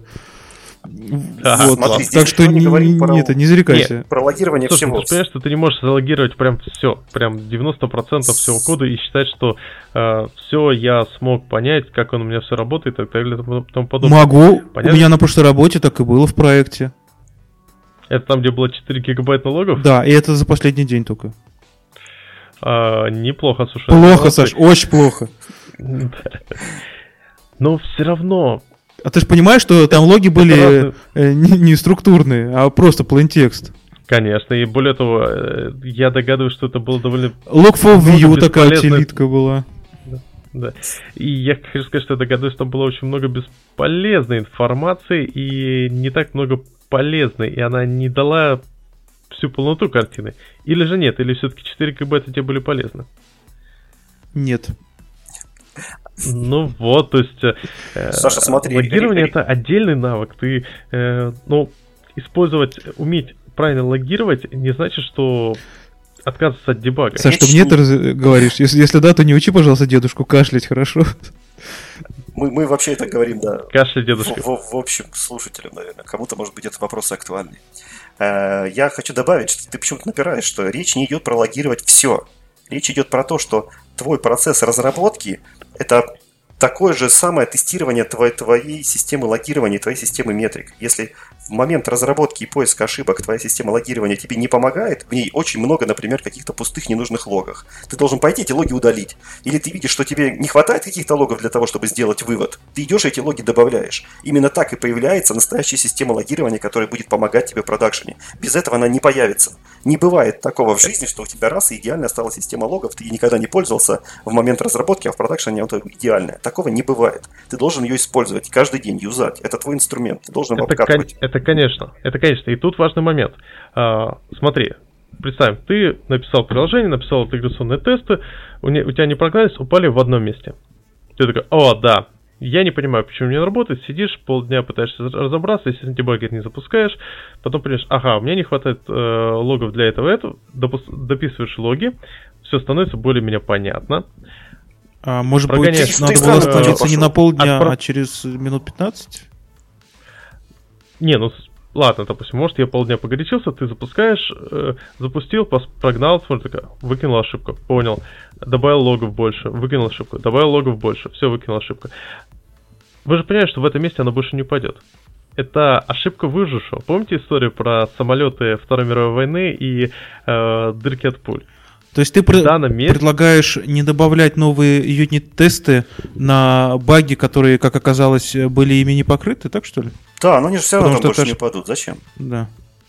А, вообще, я считаю, что юнит-тестами надо покрывать бизнес-кейсы, а э, баги это отдельный момент и такое, знаете... Регрессионное тестирование для лохов, ты хотел сказать, или что?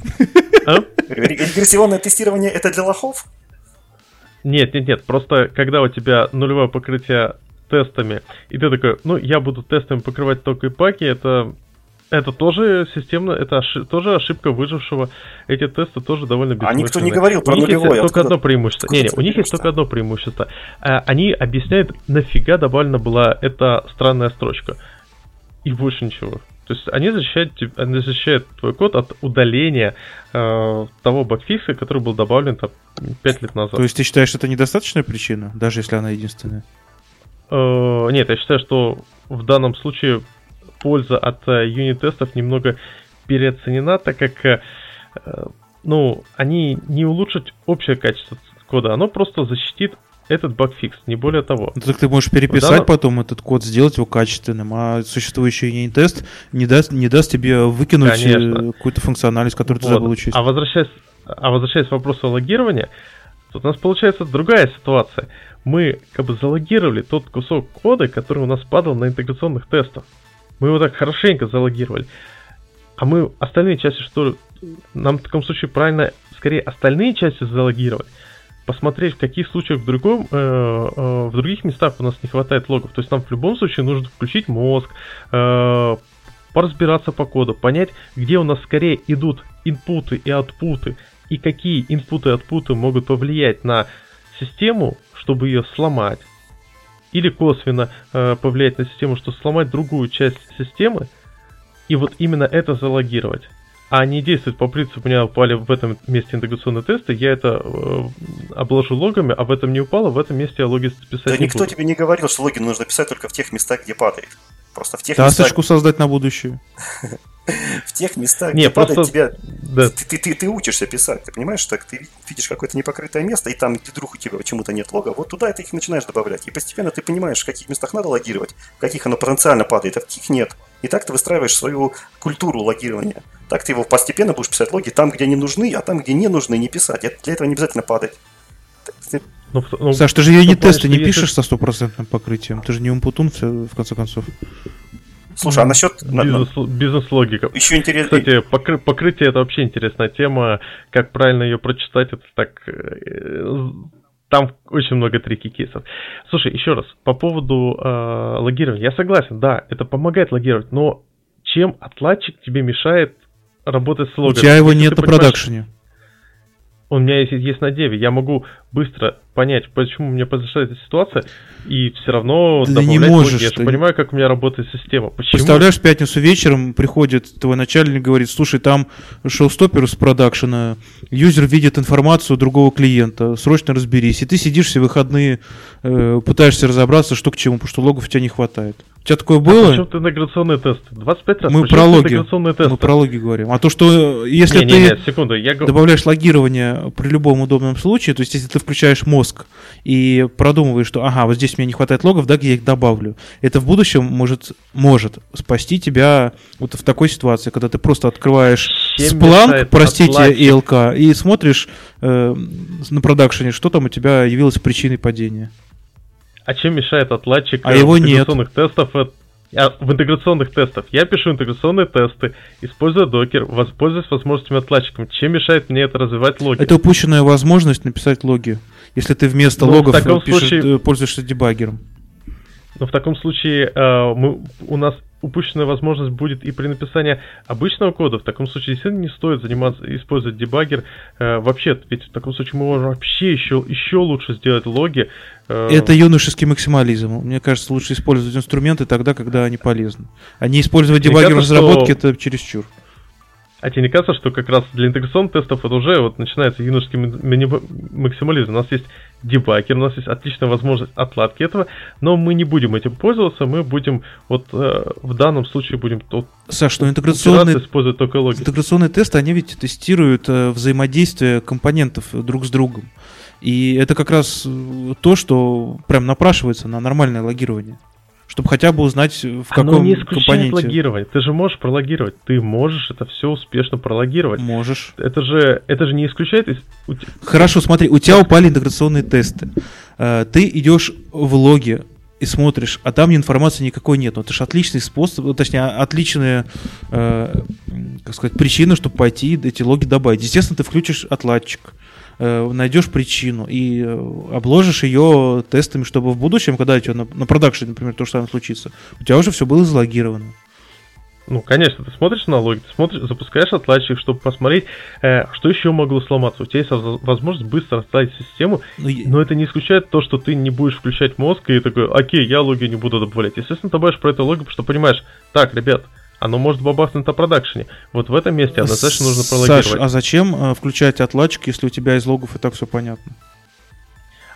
Так ты можешь э, понять, э, скажем так, у тебя, есть, у тебя есть большой объект, в нем достаточно, ну, не один интеджер, в нем несколько разных э, объектов и подобъектов. Ты можешь как минимум понять не просто что у тебя объект поменялся, или у него э, изменился айдишник, или хоть какую-то вот эту информацию, которую нельзя просто так запихивать в лог, э, потому что она является sensitive. Это звучит как плохо напиш... написанные логи. Нет, э, ну извини, в логи кидает сенситив информация о том, что у тебя клиент по имени Вася э, инвестировал 50 рублей в э, петинг. Ты сейчас зря смешиваешь, слушай, вот поэтому, потому что там тоже есть Нет, решение просто... всех этих проблем, и они никак не относятся к тому, чего мы обсуждаем. Лучше не смешивай. Почему? Это на самом деле довольно важный момент. Локально э, тебе, когда особенно пишешь интеграционные тесты, для тебя действительно важно понять, почему так произошло. Мне, слушай, и... мне кажется, мы уже что-то начали повторяться да. и слишком давно на этой теме сидим. Давай, давай дальше. Как ну, погоди, но Или у нас, у нас слушатели будут э, в непонятках. Одни будут думать, э, о, ребят, нет, интеграционную систему э, мы будем упорно избегать отладкой для интеграционных тестов, э, другие же, наоборот, будут пользоваться отладкой. Хотя, в принципе, в этом нет ничего плохого. Люди нет идеального решения, у каждого свой стиль. Да пусть пользуются чем, чем хотят. Я тебе говорю про то, что э, если у тебя упали интеграционные тесты, и ты без отладчика не можешь понять, что там случилось, потому что логов недостаточно, то, скорее всего, на продакшене в пятницу вечером э, у тебя регулярно будет случаться то же самое. Поэтому это хорошая Конечно. причина, чтобы пойти добавить логов нормальных, качественных. Да, но это, но это плохая причина не использовать отладчик. Никто тебе не говорил не использовать отладчик. Все тебе говорят... Ты только ты... что, ты только что сказал, не использовать отладчик э, в интеграционных Ты тестах. не слышишь. Я тебе говорю, что прежде всего нужно задуматься о том, что это сигнал если ты не можешь эту проблему решить без отладчика. Это хороший сигнал для того, чтобы задуматься. Вот и все. Никто не говорил не использовать отладчик. Слушайте, самое офигенное в подкастах то, что мы можем сейчас переслушать то, что мы говорили, и понять, что мы говорили до этого. Естественно. Ник, ник, да, это же, это, это же холивар, это холивар с э, реверсом. Это слишком, слишком долгий холивар. Я думаю, уже мы вы, высказались по несколько раз, и те, кто хотел услышать, те услышат. А те, кто не хотел, те переслушают. Да. Примерчик последний. Э, например, э, в пятницу вечером приходит э, в скайп сообщение. Стас, что-то там от кастомера пришел шоу-стопер.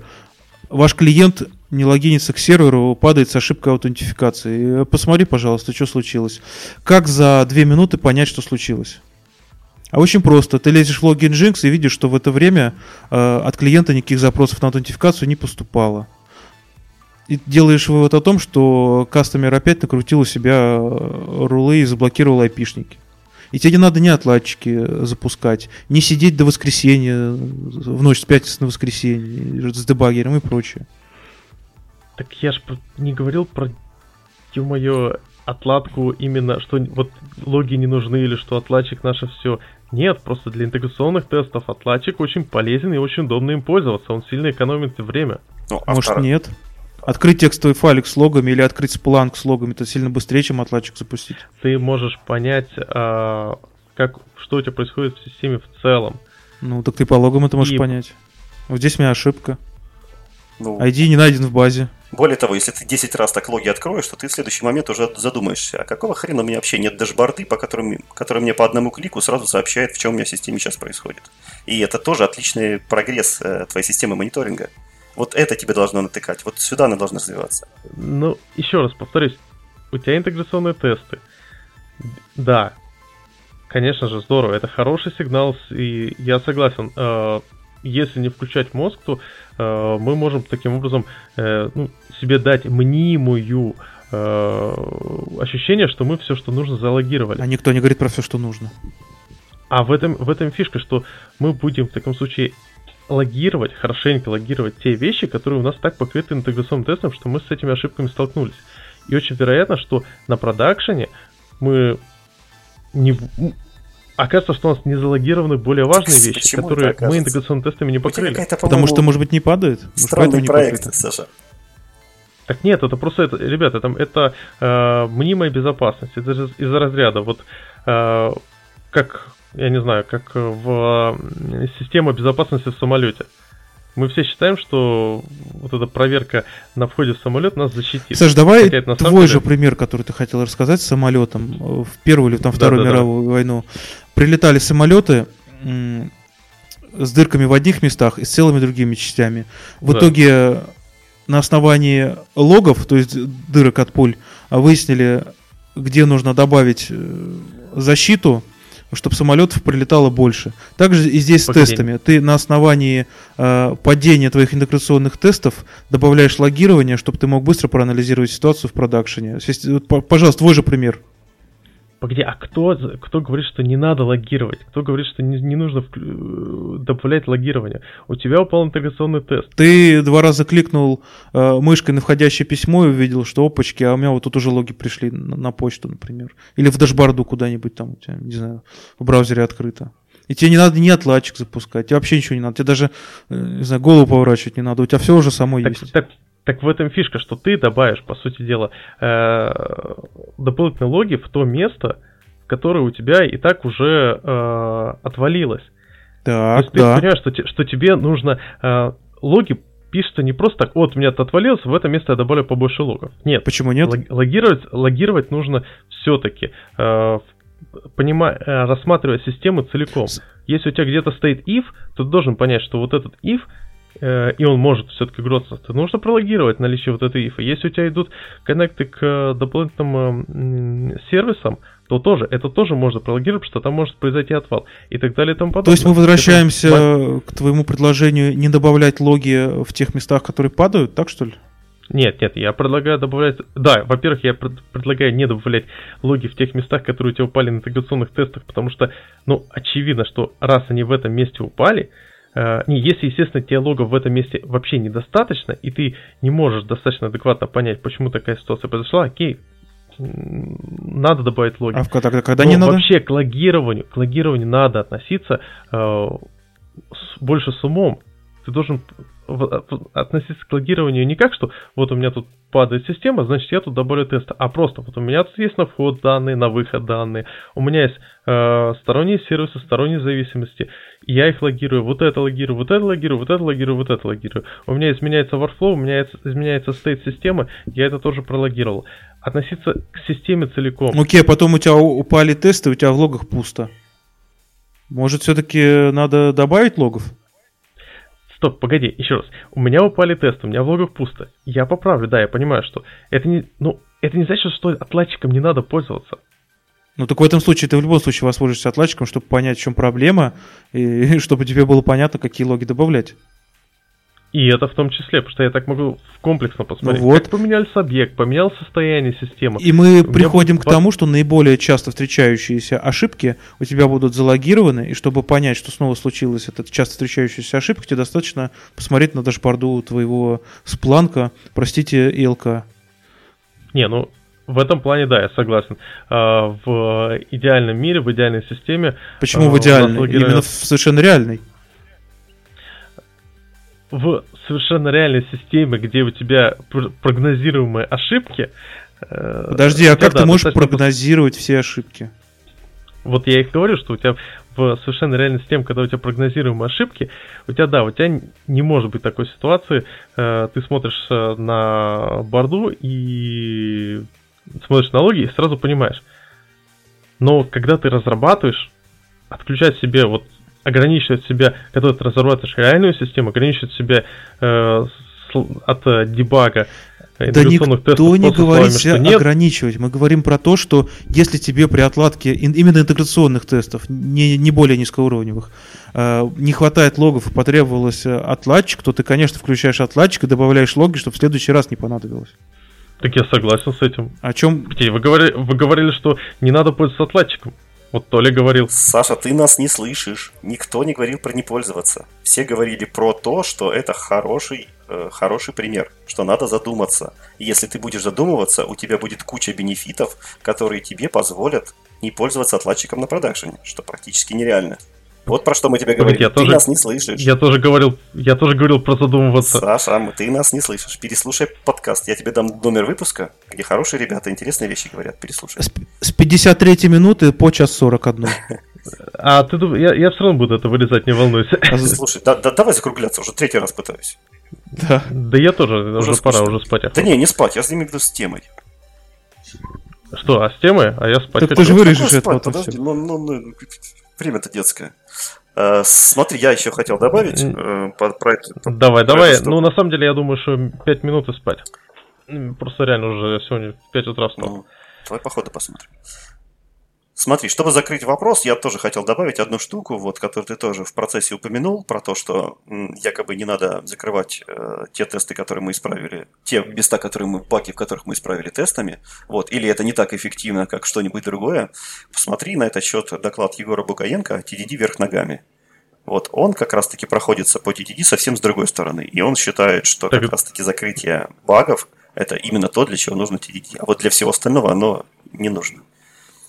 Не, я смотрел этот доклад, э, э, причем я даже его пару раз пересматривал, потому что он такой довольно местами интересный. Тебя не убедила эта теория, да? Тебя М? эта теория не убедила. Нет. Ну, еще раз, это полезное средство, но оно переоценено. Э, закрытие, э, оно, у него есть большой бенефит, я, же- я же сказал. Э, ты таким образом эти баги защищаешь от э, изменений, ты понимаешь, что э, в таком случае эти баги не прикроют. Но у тебя система не остается, вся остальная система не остается в э, зафиксированном состоянии от э, регрессионных ошибок. Ты почему-то опять думаешь, что если мы говорим про покрытие одного места, все остальные места почему-то не покрываются волшебным образом. Откуда у тебя этот максимализм-то? Все покрывается. Естественно, и там есть тест, и здесь есть тест. Говорят про то, что здесь они просто полезнее, чем там. Ну, кстати, вот это... Принцип э, Парета, помнишь? поп- 20% М? усилий дает 80% результата. Э, Тут Вот э, это, по поводу- когда ты пишешь э, тесты на упавшие куски кода, э, ты как раз-таки покрываешь тестами э, то, что уже упало. То, что может вообще падать. То, что Да. критически, то, что оно вообще способно упасть. А не то, что ты по своему TDD выдумал, что 2, 2 плюс 2 почему-то может быть не 4. Ты это написал на это тест, и почему ты этому радуешься. Да нет, это отстойный тест. У него по регрессии ноль. TDD ты не, по, по TDD ты не э, пишешь 2 плюс 2 равно, не равно 4 и прочее. Там немного другой подход. Ты просто э, смотришь на требования, какая у тебя система, что из, из себя, из, что из себя эта система может представлять в, для следующего микрошага и уже выполняешь.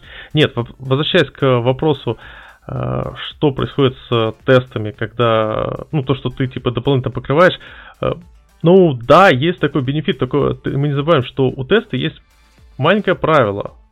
У теста все-таки должен быть один assertion. Иначе это такое, ну, э, довольно вредный, мес- ну, не вредный, но э, не самый хороший пример, когда у тебя в одном тесте много assertion. Мне очень интересно это- услышать, как ты сейчас расскажешь, как ты сюда один assertion э, прикрутил к этой теме. Куда? Ну, как связан один assertion с написанием новых Вот, тестов? Смотри, ты э, протести- тестируешь поведение, которое вносится багом. Соответственно, ты добавляешь один assertion, который проверяет вот этот конкретный Ты кейс. добавляешь новый То есть тест у с assertion. Да, добавляешь новый тест с assertion. Нет, естественно, ты можешь, конечно же, если у тебя там на системе, которая была до этого не обложена тестами, а, обложить ее одним тестом, не одним Нет, у тебя тестом, система уже а- обложена тестами. Нет, смотри, если у тебя система э, не обложена тестами, и у тебя произошел баг, ты обложил эту систему вот одним тестом, Нет, давай все-таки говорить про реальный мир, когда система все-таки обложена тестами, но у тебя упало там, где у тебя не было тестов. А, ну тогда нормальная система. У тебя обложена тестом, ты уже э, подумал о защищенности. Ну, где-то пропустил, ну, ничего страшного, взял, покрыл это тестами. Ну вот, Я мы про это говорим ситуации, когда последний у час. тебя...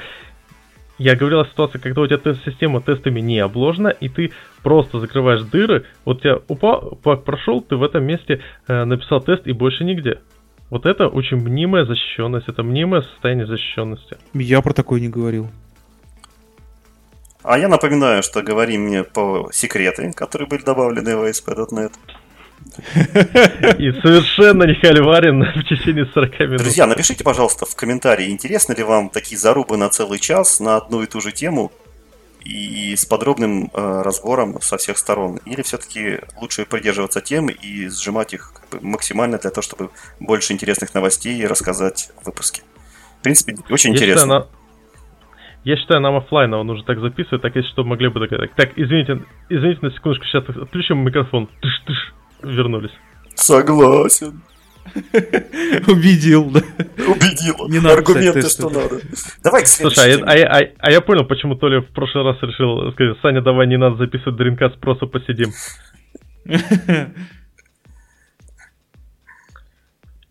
Ну что, к следующей теме? Так, да, слушайте, давайте одну тему возьмем и спать.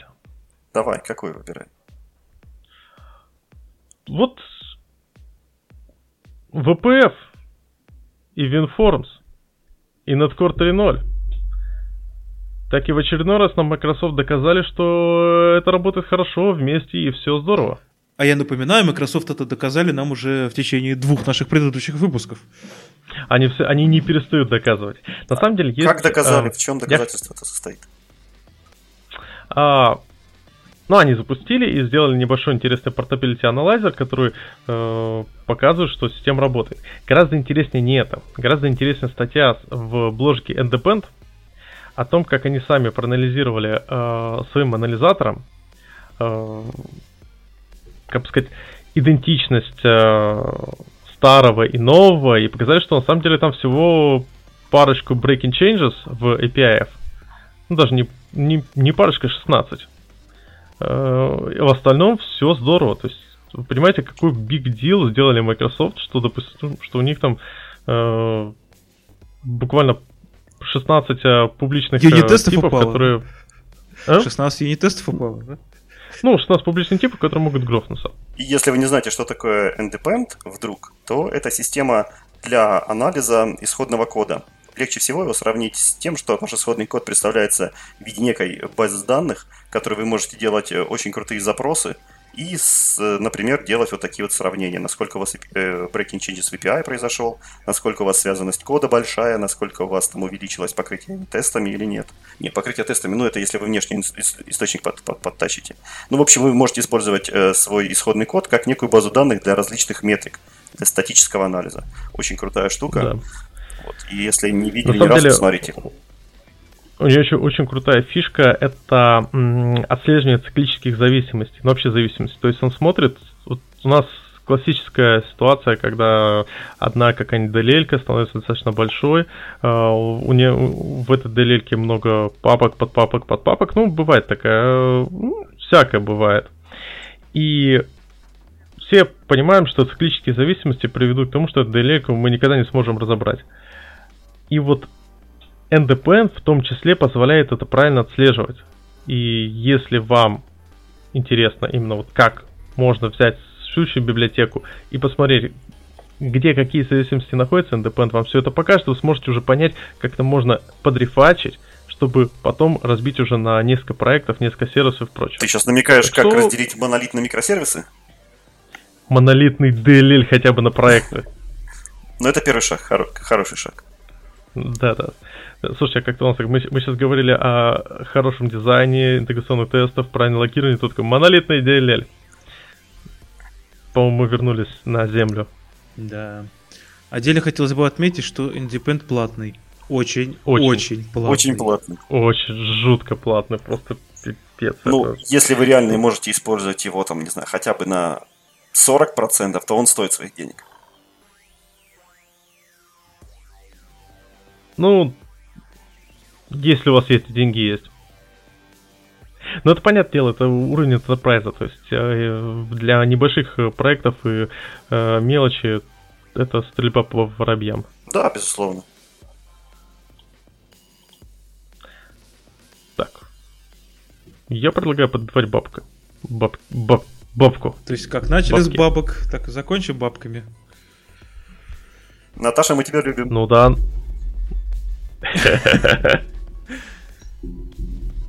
Ну что ж, вот таким получился наш сегодняшний э, долгий, долгий выпуск. До тех пор, пока Саша его не порезал. Да. Но почему? А Потому на Патреоне вы сможете услышать это полно, полный необрезанный, простите, выпуск. Большой длинный необрезанный? Выпуск. Да. Нет, слушай, я постараюсь по минимуму вырезать, чтобы холивар получился дол- долгий, интересный. Даже интересно, что мы там такое спорили. Давай, ты вырезай, а тем временем всем пока. Всем удачи, всем спасибо. Счастливо.